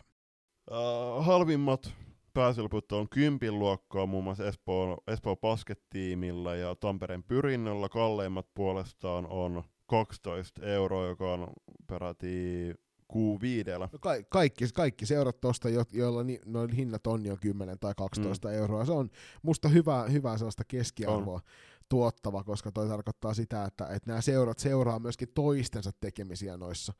Tosiaan HBA märskyltää pelikarhulta puuttuu tiedot naisten korisliikasta, mikäli sieltä jälkikäteen tulee niin isoa kiitosta siihen suuntaan. Kausikorteista, niin kalleen kausikortti löytyy Tapiolan hongalta, mutta tämä on miesten ja naisten yhteinen kausikortti, eli tuolla 260 eurolla pääset seuraamaan kaikki Tapiolan hongan edustusjoukkueiden kotiottelut. Mm, kyllä. Sitten siirrytään miesten korisliikan puolelle ja Mainitaan nyt vielä, että se halvin, halvin kausikortti löytyy Tampereen pyrinnöltä, eli 80 euroa. Joo. Kiitokset myöskin Miko Mäkelällä myöskin tässä miesten korisliigan suhteen. Keskiarvo pääsypul 13,8 euroa ja keskiarvo kausikorteilla 187,3 euroa, eli selkeästi hieman korkeammat hinnat. Ja täällä tota, Tampereen pyrinnöstä mainintaa, eli siellä miesten, miesten tämä Tämä Tampereen Pyrinön pääsarjakortti sisältää pääsyn miesten korillis- korisliigan lisäksi naisten korisliigaan ja miesten ja naisten divaripeleihin, ja näihin kaikkiin tämä maksaa 300 euroa, mutta sen lisäksi Tampereen Pyrinöllä on vielä noihin pelkästään miesten korisliigan otteluihin myös oma korttinsa jolla pääset niihin matseihin pelkästään. Edelleenkin, niin kuin sanoit tuosta, että tuo keskiarvo pääsy oli 13,8 euroa, niin sekään ei mun mielestä tunnu luotaan työtävän paljolta vielä, vaikka F-liiga miettisi tollastakin lipun hintaa. Halvimmat liput miesten korisliigasta löytyy Helsinki Seagullsilta, jolla on 13 euroa toi lipun hinta. Kallein lipun hinta puolestaan näyttäisi olevan tuolla Kauhajoen puolella 18 euroa. Ja sitten kun mennään katsomaan tuota tuota, tuota kausikorttihinnastoa, niin siellä kausikortit halvimmalla löydät, ja se näyttää olevan tuo Tampereen pyrinnön 140 euroa, joka tosiaan oikeuttaa vaan Tampereen pyrinnön miesten korisliikaotteluihin. Kallein yksittäisen sarjan sarjan kausi, kausikortti löytyy Kataja Basketilta, jolta löytyy kyllä myöskin fanikatsomon oma lippunsa, mutta ennen kaikkea se, että tästä löytyy 340 euroa on sitten tuo Kata ja Basketin oma, oma niin tämmöinen normilippu, jos et fanikatsomossa halua istua. Eli siinä on, siinä on hieman näitä, näitä hinna, hinnastoja tuolta miesten korisliikan puolelta. Tähän loppuun voitaisiin äh, katsostaa vielä keskiarvot ja miettiä, että olisiko näissä jotain korjaamisen varaa. Ja aloitellaan nyt vaikka täältä pohjalta ylöspäin – miestä korisliigassa keskiverran pääsi 13,8 euroa. Mitä mieltä on? Mun mielestä mä niinku ajattelin enemmän niin, että, että, että koska jos F-liigan, naisten F-liigan kausikorttaa, siis per, per lippuhinta keskiarvo on 8,4 euroa, niin näistä ainoa, joka pääsee edes lähelle samaa näistä sarjoista, niin on esimerkiksi kansallinen liiga, jolla on 9,7 euroa toi keskiarvo. Hmm tai sitten naisten, naisten jääkiekkoliiga, jossa on 9,5 euroa, eli näistä niin kuin naisten pääsarjoista, jos katsotaan, korisliiga, futisliiga, jääkiekko, ja, salibändi, mm. niin salibändillä on euron halvemmat liput keskiarvoltaan kuin noilla muilla pääsarjoilla, joka itsessään jo kertoo siitä, että korotuspainetta voisi olla, ja sitä kautta sitten taas tuoda sitä kassavirtaa ehkä hivenen lisää tonne et tässä voisi olla monella, monella seuralla, ja mun mielestä tämä voisi olla myöskin semmoinen keskusteluaihe niissä, kun käydään esimerkiksi tulevalla kaudella nyt, kun tulee tämä 12 joukkueen F-liiga. Niin mm. joukkueet keskenään kävisivät kysy- keskustelua siitä hinnoittelusta. Kyllä. Siellä on joukkueita, jotka maksavat hallivuokristaan valtavasti paljon enemmän kuin monet muut, joka tietysti vaikuttaa omalta osaltaan siihen, mutta jos noiden ottelukohtaisten pääsylippujen hintaerot on vaikka 10 euroa, niin se on liian paljon, kun puhutaan pääsarjasta. Se tarkoittaa sit sitä, että ne, jotka maksavat vähemmän omista hallivuokristaan, niin saavat ehkä mahdollisesti enemmän. Eli jos me päädytään vaikka siihen 10 euroa, että jokainen ottaa sen kympin pelistään. Esimerkiksi Jokerit, joka tällä kaudella on ottanut 6 euroa pelistä, niin heidän, heidän hinnankorotuksessa tulee olemaan 4 euroa. Mm, joka on prosentuaalisesti, pro, prosentuaalisesti tosi merkittävä. Kyllä, ja sama se on esimerkiksi SSR kohdalla, joka on ottanut seitsemän euroa, mutta tämä on semmoinen asia, joka mun mielestä noiden f joukkueen pitäisi ehdottomasti keskenään keskustella. Et meillä on muihin sarjoihin verrattuna korotuspaineita meidän hinnassa, ja mm, ollaan todettu, että näiden muiden sarjojen maksavat katsojat ovat valmiita maksamaan tämän hinnan niistä peleistä. Kyllä, joo siis toki nyt ei ole katsottu noita yleisömääriä muissa sarjoissa, että kuinka paljon mikäkin sarja ja mikäkin joukkue vetää yleisöä sit keskimäärin. Se olisi mielenkiintoista ehkä katsoa sitten no tulevalla kaudella, koska mun mielestä, tämä itse asiassa Twitterissäkin nostettiin esiin, että Ruottin puolella niin siellä on selkeästi nähtävissä ne yleisömäärät, ja se antaa pientä painetta sit myöskin niille seuroille kehittää sitä, niitä ottelutapahtumia, niin myöskin olisi kiinnostavaa ehkä jossain vaiheessa myös, myöskin vertailla vähän niitä yleisömääriä ää, sarjojen, sarjojen kesken.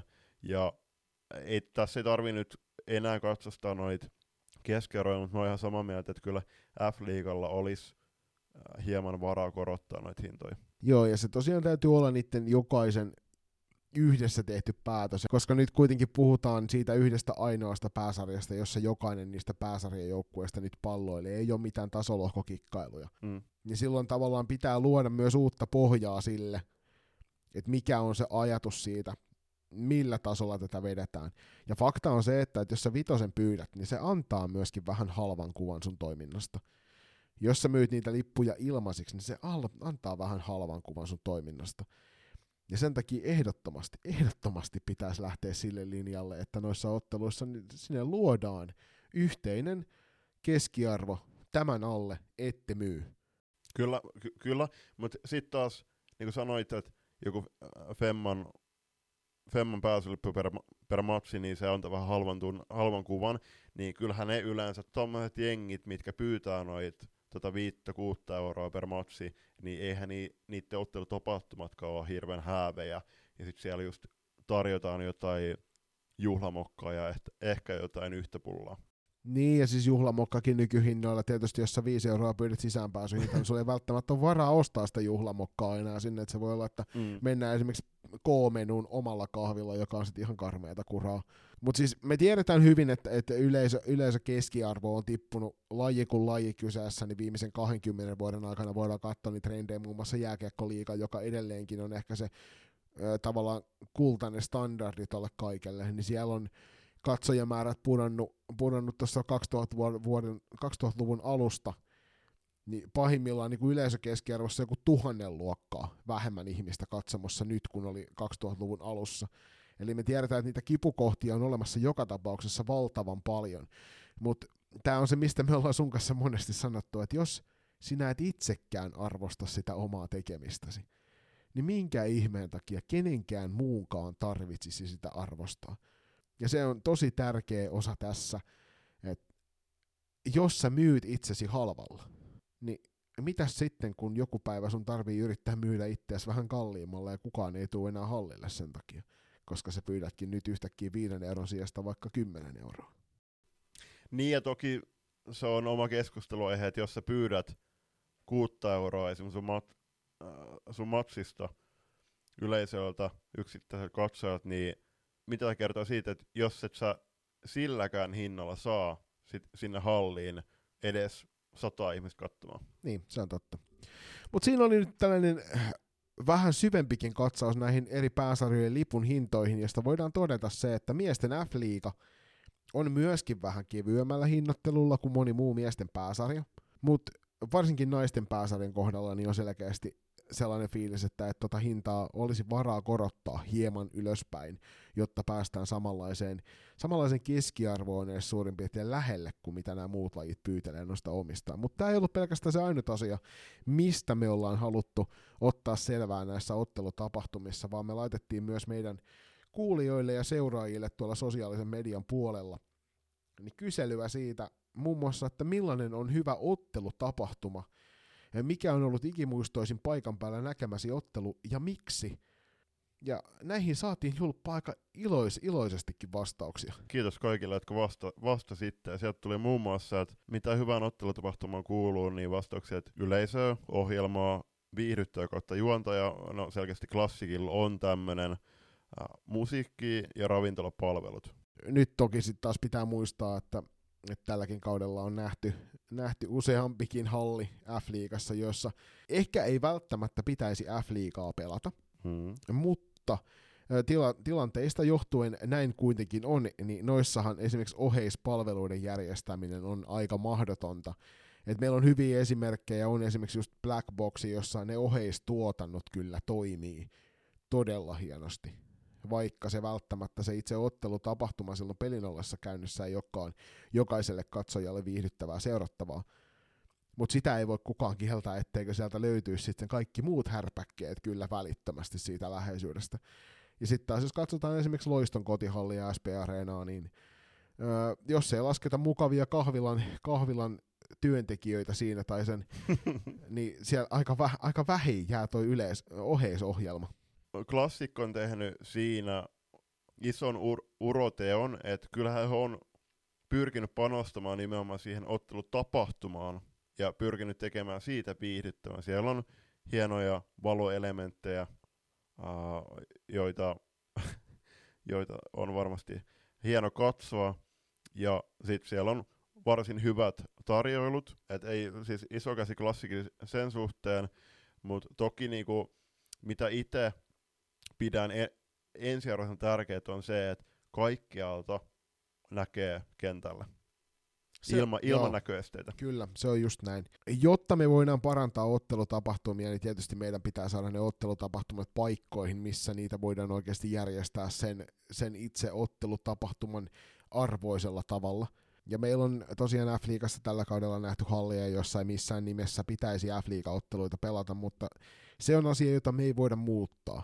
Ja joka tarkoittaa sitä, että me ei myöskään, kun meihin niin tiloihin voida koskea, Eli mit, mitä me sitten tehdään sille ottelutapahtumalle, miten me voidaan tuoda sitä viihdyttäväksi. Ja mun mielestä tämä, minkä sä oot parin kertaankin nostanut tässä loistokästin aikana esille, just nimenomaan sieltä Ruotsin liikasta, ne erätauko haastikset. Ei niin, että ne menee sinne ruudun lähetykseen pelkästään, Mm. vaan niin, että Kyllä. kaikki paikalla olevat ihmiset kuulevat sen haastattelun. Sen ei välttämättä tarvi olla edes ottelussa esiintyvä pelaaja tai taustahenkilö, vaan se voi olla mielenkiintoinen, vaikka menneiden vuosien pelaaja, seuralegenda, se voi olla joku vieraileva tähti. Siinä olisi hyvä tapa myös syventää sitä salibändikulttuuria. Ja kun siellä ne PA-laitteet on joka tapauksessa, meillä kirjaimellisesti joka matsissa on se kuuluttaja. Me tiedetään, että siellä pitäisi se homma toimia. Niin se tuntuu siltä, että se on vähän niin kuin jätetty ehkä huomioimatta toi aspekti tuosta hommasta kokonaan. Et monella seuralla on esimerkiksi toim- tällainen seuralegenda-toiminta on aika voimakkaastikin niin kuin nostanut päätään viime aikoina. Muun muassa FPC Mm. Turku lanseerasi nyt tässä vähän aikaa sitten omansa, jossa sä pääsit liittymään, on niin kuin vanhat, vanhat seuran pelaajat ja toimihenkilöt pääsivät nyt, oliko viime viikolla, ottelutapahtumaan, mm. sellaisen yhteiseen tapahtumaan, ja näitä on monella muullakin seuralla, sen mä tiedän, niin sieltä lajin niilot rakastaa katsauksia historiaan.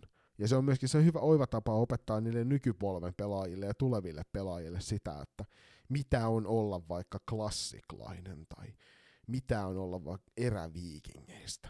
Et siellä pitäisi olla sellaista seurakulttuuria eteenpäin viemistä, ja toi olisi oiva tilaisuus siihen. Toi oli hyvä pointti, että ei siinä tarvitse olla pelaaja, joka siellä vaikka erätauolla esiintyy. Mua ainakin kiinnostaisi kovasti, että jos mietitään vaikka Veera ja Oona Kauppia tai Mia Valleen, joilla on todella merkittävä ura tehty KVssa ja tiedetään, että kuinka tärkeä, tärkeä tämä seura on heille, niin jos sattumoisin vaikka tulevalla kaudella tämä kolmikko tulee, tulee joku viikonloppu Suomessa käymään sillä, että heille ei ole omia pelejä Ruotsissa ja ne menee vaikka KVn pelejä katsoa, niin siellä nopea haastattelu, että mitä KV merkkaa heille, miten, miten vaikka tämä kausi on Ruotta, tai miten se kausi Ruotsissa on lähtenyt käyntiin, tai sitten joku otteluisäntä, jos otteluisäntä haluaa oikeasti myöskin esittäytyy yleisöllä, niin sekin on yksi hyvä vaihtoehto.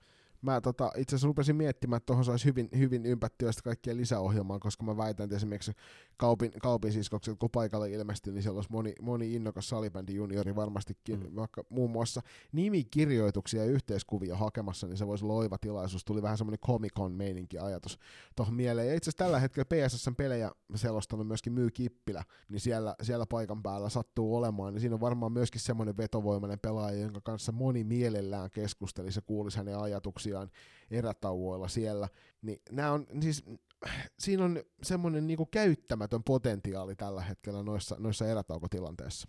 On juuri näin. Sitten mennään toiseen vastaukseen, niin paljon yleisöä, mahtava kahvio, hyvä henki ja tietty kaikkensa tekevät joukkueet. Toi on, on siis tuolla kahviolla on myöskin oikeasti merkittävä, me, merkittävä niinku rooli, koska kyllä mä mielellään, no, jokainen tietää, että esim. viime kaudella, niin mehän loistakastin tulevaa studio varten, niin on ha- hankittu aika paljon tavaraa sille seinille, muun muassa huppareista, pelipaidoista, pipoista, Joko ne pelikanssipaidat muuten tuli?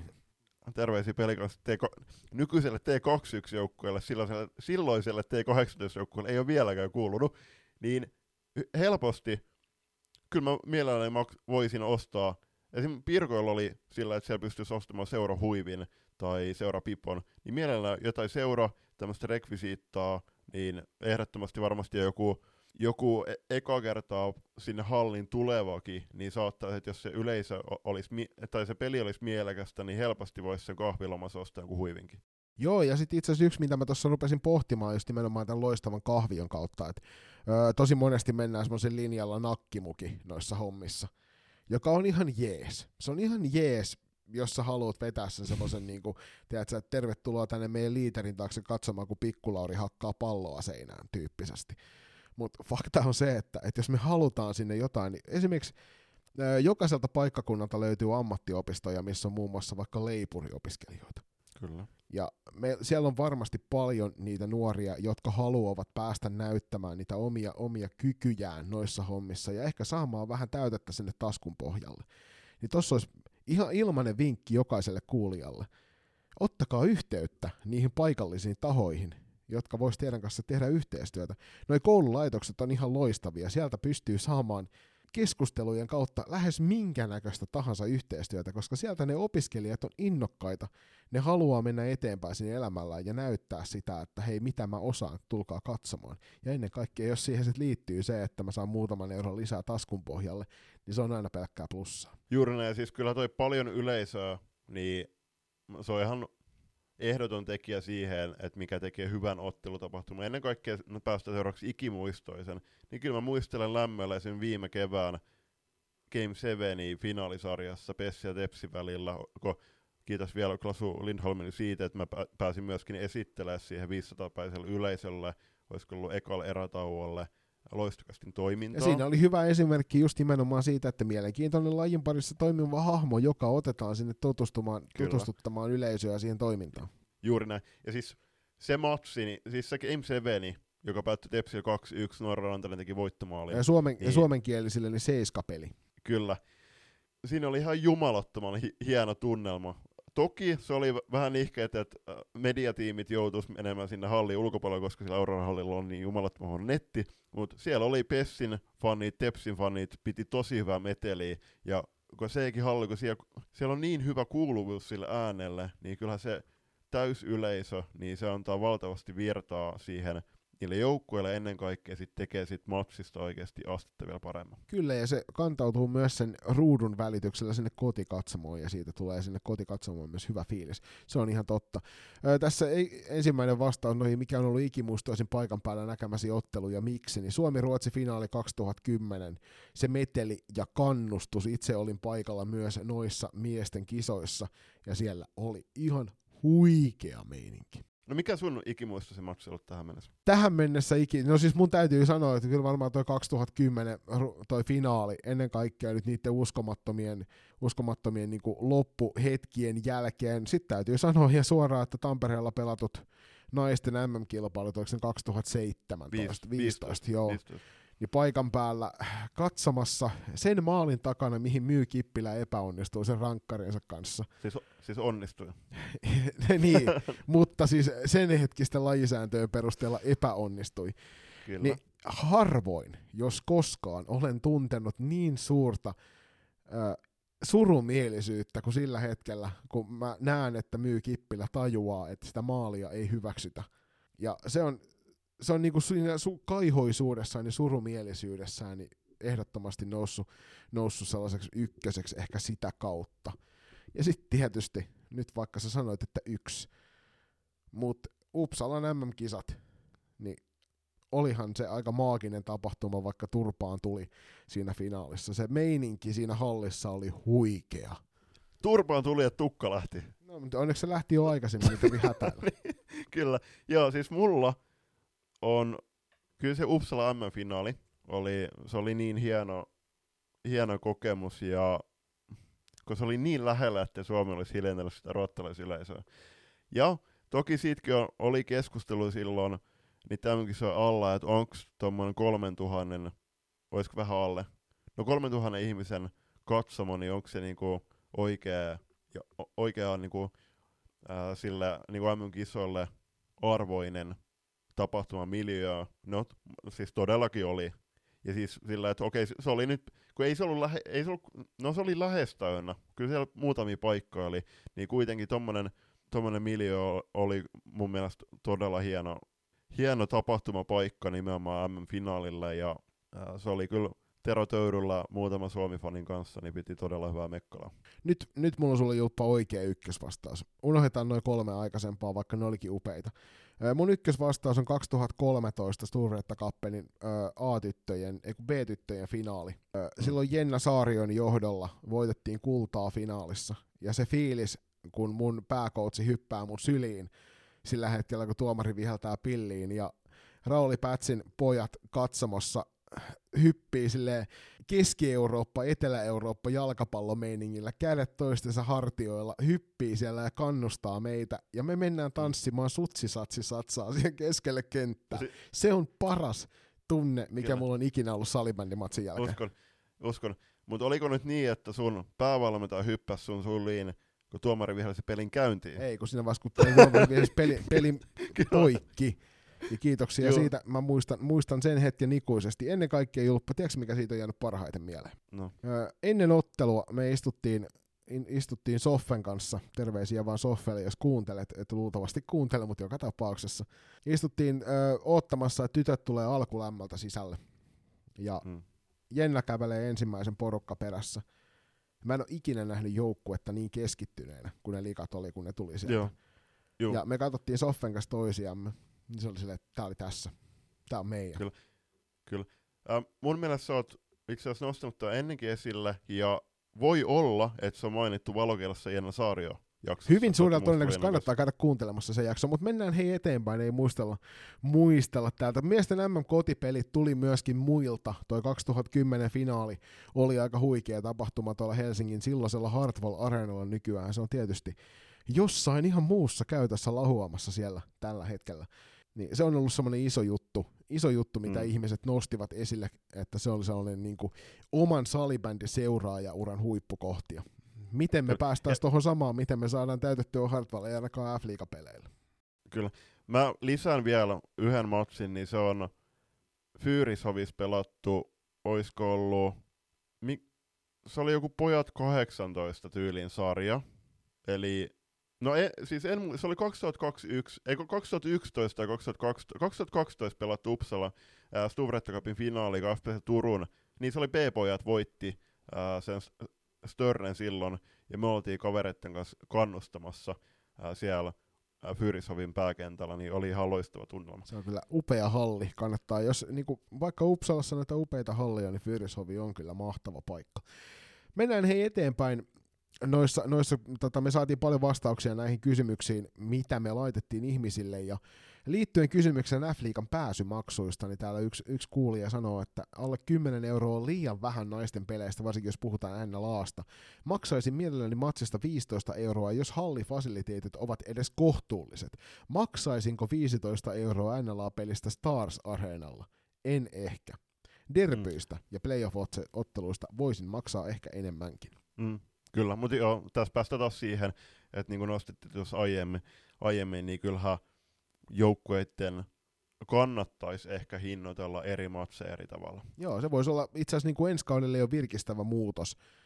Että sä tiedät silloin, kun et sellainen matsi, joka ei välttämättä yleisöä kiinnosta, niin tiputat hintaa euron kaksi, niin sit sulla on yhtäkkiä ehkä muutama enemmän siellä katsomassa, ja sitä kautta saat sen rahan takaisin. Voisi kuvitella esimerkiksi Lappeenrannassa huolimatta, että miten tämä puolivälierä-sarja klassikki vasta päättyy, niin ensi kaudella esimerkiksi klassikkohtaamiset tuolla Lappeenrannan urheilutalolla, niin voisi hyvin kerätä lisää porukkaa. Mitä rahalla tapahtuman, mitä rahalla tapahtuman pitäisi sisältää? Nyt mä en, toi kysymyksen asettelu tuossa on alkuun, mutta ei se mitään, ei se mitään. Ö, kuulija sanoi joka tapauksessa, että en kaipaa Suomen parhaita lidivaloja niin kuin eräässä areenassa on, vaan hän haluaa, että näkee matsin hyvin, on hyvä kuuluttaja, hyvä DJ, joka luo sitä tunnelmaa. Seurat kannustaisi niitä faneja tulemaan paikan päälle edustamaan seuraa ja kannattamaan omaa joukkuetta. Mitä isompi tifo, sen parempi, eikö näin Julppa? Kyllä. Kun pelaajat tulee kentälle, niin saadaan savut ja valot ja tuodaan niille sitä hyvää fiilistä. Ja sitten on kiva, jos kahviosta saisi muutakin kuin juhl- mokkapaloja ja juhlamokkaa, se on ihan totta, aamen tälle. Miksi erätauon alkuun ja pelin loppuun ei oteta muutamia kommenttia pelaajilta, vertaa SSL, mitä ollaan nostettukin tässä esille. Mahdollisuus ostaa seuran fanituotteita, pelipaita ja vaikkapa kannustuslippuja, mistä Julius tuossa aikaisemmin nosti esille. Ja pelin jälkeen on hyvä, jos junnuille on tarjolla mahdollisuus yhteiskuviin ja nimmareihin, ja tämä on se kohta, jonka mä haluaisin nostaa tästä viestistä erikseen esille. Koska toi, jos joku on sitä seurakulttuurin eteenpäin viemistä, ei välttämättä kaikki pelaajat. Matsin jälkeen pieni sellainen loppu, loppustudio, loppu tällainen haaste, haastiksi, joka voidaan vetää vaikka suoraan sinne ruutulähetykseen.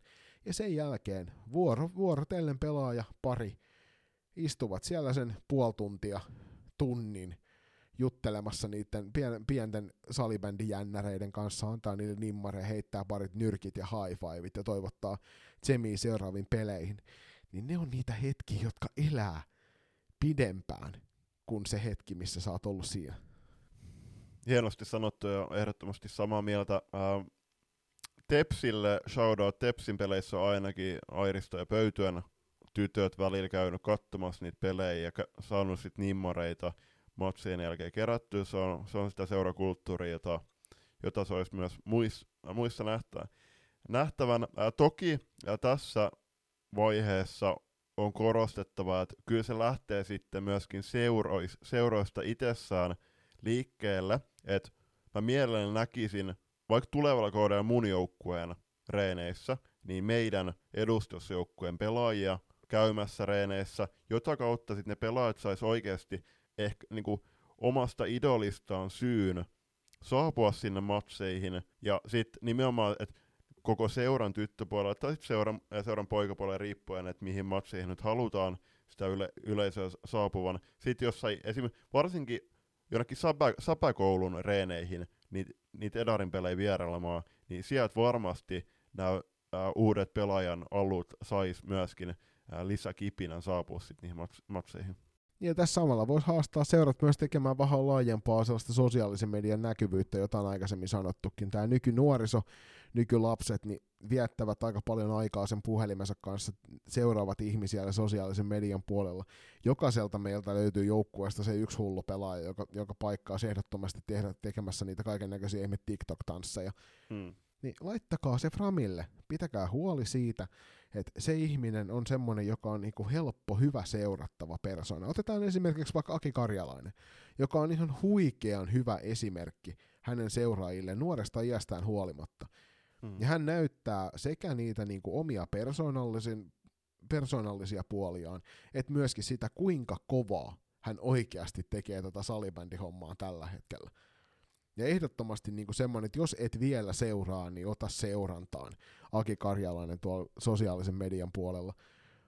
Niin just näitä lisää.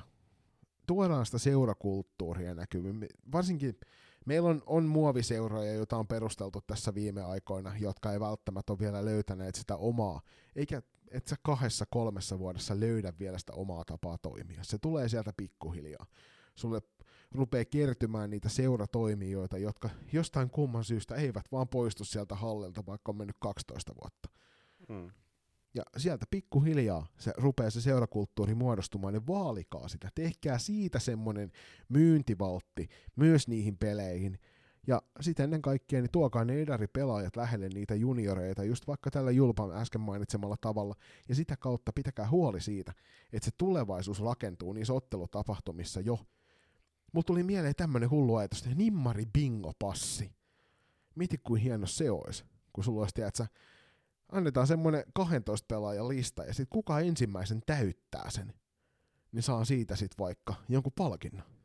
Joo, mä muistan, että äh, kun pelasin Tepsin junnuis salibändiä, niin vieraisella kentällä, itse asiassa just salibändi areenalla, silloin oli vielä kolme kenttää, niin siinä keskimmäisellä kentällä, mä otin siellä ykköskentällä, jota ei ole enää, mutta siinä vieraisella kentällä oli HCTPS, silloinen eda, ed, niin kuin edustusjoukkue reenaamassa, miesten edustusjoukkue, niin siellä oli just Kai Kultaranne Nurmista muun muassa pelaamassa salibändiä, niin mulla oli Tepsin, Tepsin lippu silloin, ja mulla on varmaan itse asiassa vieläkin tallessa, niin mä menin pyytämään, mentiin pyytämään kavereiden kanssa ää, nimmareini lippuihin ja paitoihin, niin ehdottomasti samaa mieltä tosta. Noin, siinä oli sitten aika tarinan täyteinen toinen erä myöskin tuupattu sinne teidän korvakäytäviin. Annetaan teille tässä välissä pieni huohdostauko ja mennään kohti kolmatta erää, jossa sitten kevyesti käsitellään vain muutamia uutisaiheita. Kylmä Red Bull, parkinkenttä ja kuulokkeissa loistokästä. Haluatko olla mukana tukemassa loistokästi matkaa sählyviidakossa? Siihen löytyy monia eri tapoja aina kuukausilahjoituksista paitoihin. Jos siis tilanteesi sallii, niin olisimme kiitollisia kaikesta avusta, jonka teiltä saamme. Upeat hupparit, kollegit ja teepaidat löydät osoitteesta kauppa.kloffa.fi kautta loistokäästä. Jos puolestaan haluat ryhtyä kuukausilahjoittajaksi, se onnistuu Patreonin puolella. www.patreon.com kautta loistokääs tarjoaa eri tasoja, josta löytyy jokaiselle varmasti se sopiva. Ja mikäli haluat yhteistyöhön meidän kanssamme, on ääniaaloilla aina tilaa lisäkumppaneille. Laita sähköpostia osoitteeseen palaute at ja jutellaan lisää. Kiitos. Ja nyt takaisin ohjelman pariin. Kolmas erä tuttuun tapaa pyhitetty uutiskimoralle ja nostetaan ekana esille Nipokoksen uusi aluevaltaus, eli maailmanluokan virtuaalistudio kruunaa lauantain salibändi TV-lähetyksen. Joo, Nipakos pelaa Suomisarjan runkosarjan päätösottelun Blue Foxia vastaan lauantaina vähän isommilla meiningeillä, kun perinteinen ottelulähetys kruunataan tosiaan maailmanluokan virtuaalistudiolla. Öö, ja tämä nyt toki siinä vaiheessa, kun sitä jakson kuulet, niin on jo itsessään tämä ottelu ohi mennyt, mutta sä voit sen varmasti Säpä TVstä käydä katsomassa. Tähän sisältyy toi pregame-osuus, eli siellä studioisäntänä toimii Petri Kuikka ja asiantuntijana entinen Nipakospelaaja Tommi Penttilä. Ja tämä on tehty Mediakeskus Limen, Limen tiloissa – Keski-Pohjanmaan koulutusyhtymällä, yhtymällä, ja siellä tosiaan on toi virtuaalistudio, sieltä löytyy neljä robottikameraa, suuri kokoinen viherseinä, tasavalojärjestelmä ja digitaalinen äänijärjestelmä. Ja itse asiassa tänään kävin tuossa Kupittaalani moikkaamassa mediatiimiä ja keskusteltiin tästä nimenomaisesta tapahtumasta, ja todettiin, että tämähän olisi se kultastandardi, johon meidän kaikkien pitäisi pyrkiä. Nipakos on tehnyt esimerkiksi T16, Nipakos SP Vaasan T16 SMS huikeeta duunia tämän heidän sosiaalisen median näkyvyyden kautta, ja sitten myöskin se ensimmäinen turnaus, mikä siellä pelattiin, ja sama kuin se karsintaturnaus silloin aikanaan, ja siellä vedetään tämä oikein. Siellä oli eräta- otteluita ennen, otteluiden jälkeen haastattelut, oli kommentointiselostus niistä peleistä, ne lähetettiin hyvällä kamerakulmalla fiksusti tehtynä ulospäin. Ja nyt Nipakos vetää tällaisen meiningin sitten vielä Suomisarjaan. Tässä on hei kuulkaa monella teistä seuroista niin aika paljon tekemistä, että mm. päästään sama. Joo, siis ehdottomasti, siis isokäsi Nipakokselle olisi todella siisti itsekin päästä tekemään tämmöistä. Ja sitten tuohon niin nopea vielä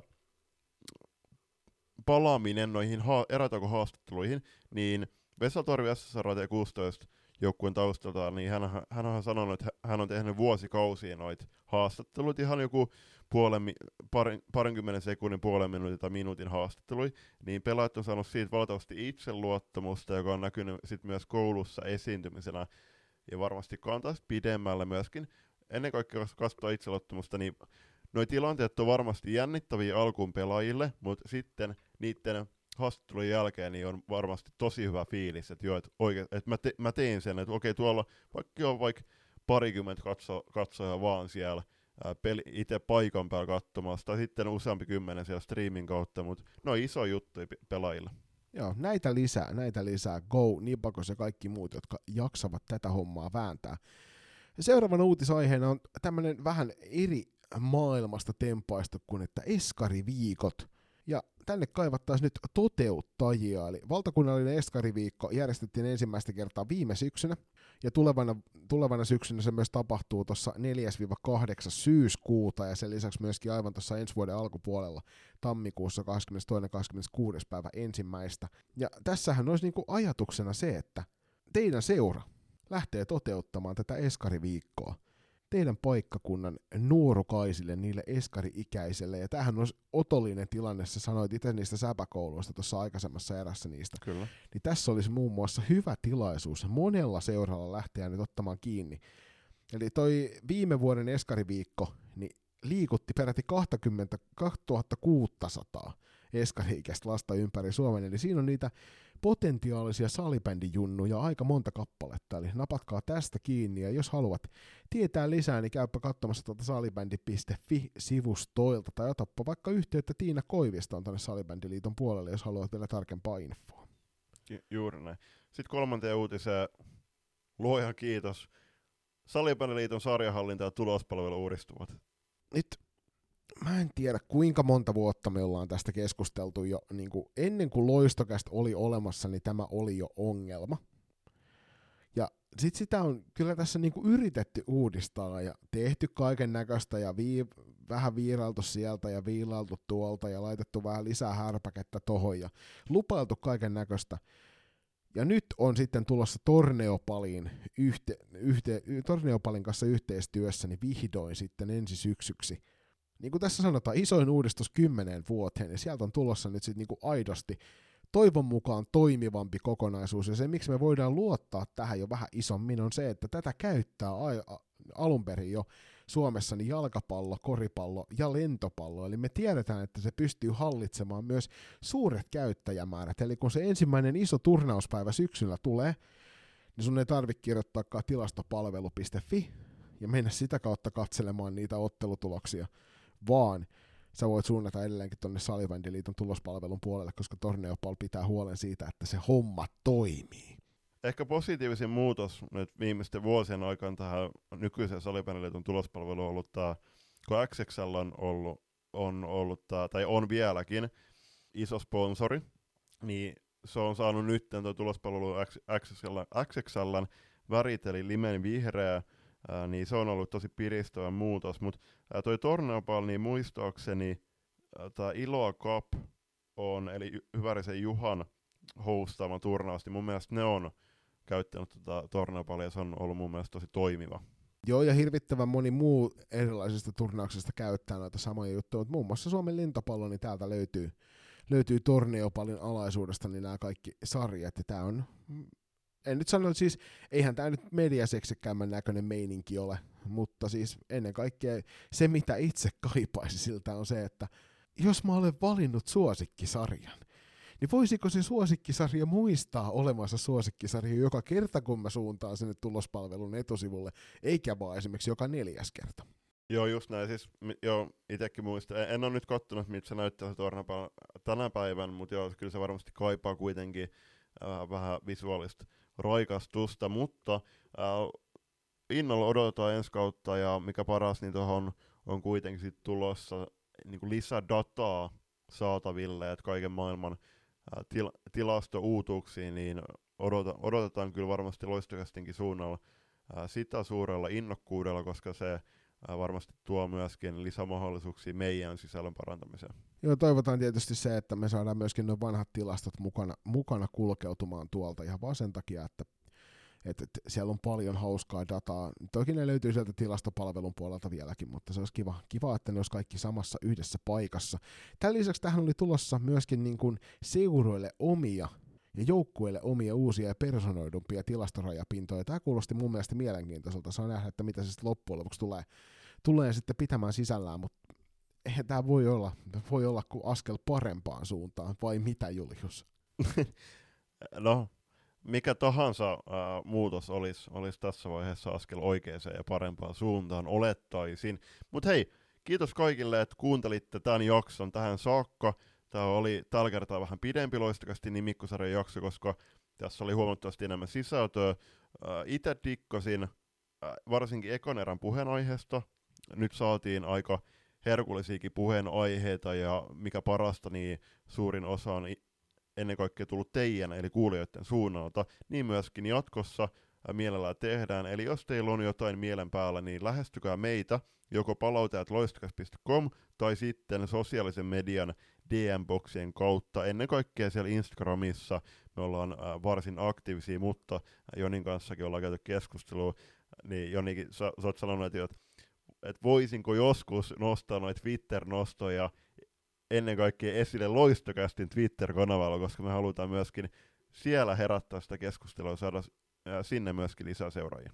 Ja sitten, jos teitä kiinnostaa tukea meitä tällä matkalla, millä olemme, niin ei muuta kuin suunnatkaa kauppa.kloffa.fi kautta loistokästä nettisivulle ja käykää sieltä hakemassa itsellenne loistokästä tuotteita. Sieltä löytyy teepaita, huppari ja kollagi, jotka varmasti on teille monelle tuttu, mutta teillä kaikilla ei kuitenkaan niitä vielä ole, niin napatkaa ne sieltä talteen. Ja sitten jos haluat ryhtyä kuukausilahjoittajaksi, niin käy ehdottomasti tuolla tuolla tuolla patreon.comissa, siellä pat- patreon.com kautta loistokäästi, niin sieltä voit iskeä meille lahjoitusta, koska tässä on edelleenkin tämä loistokäst Singaporeen 2023 meininki menossa.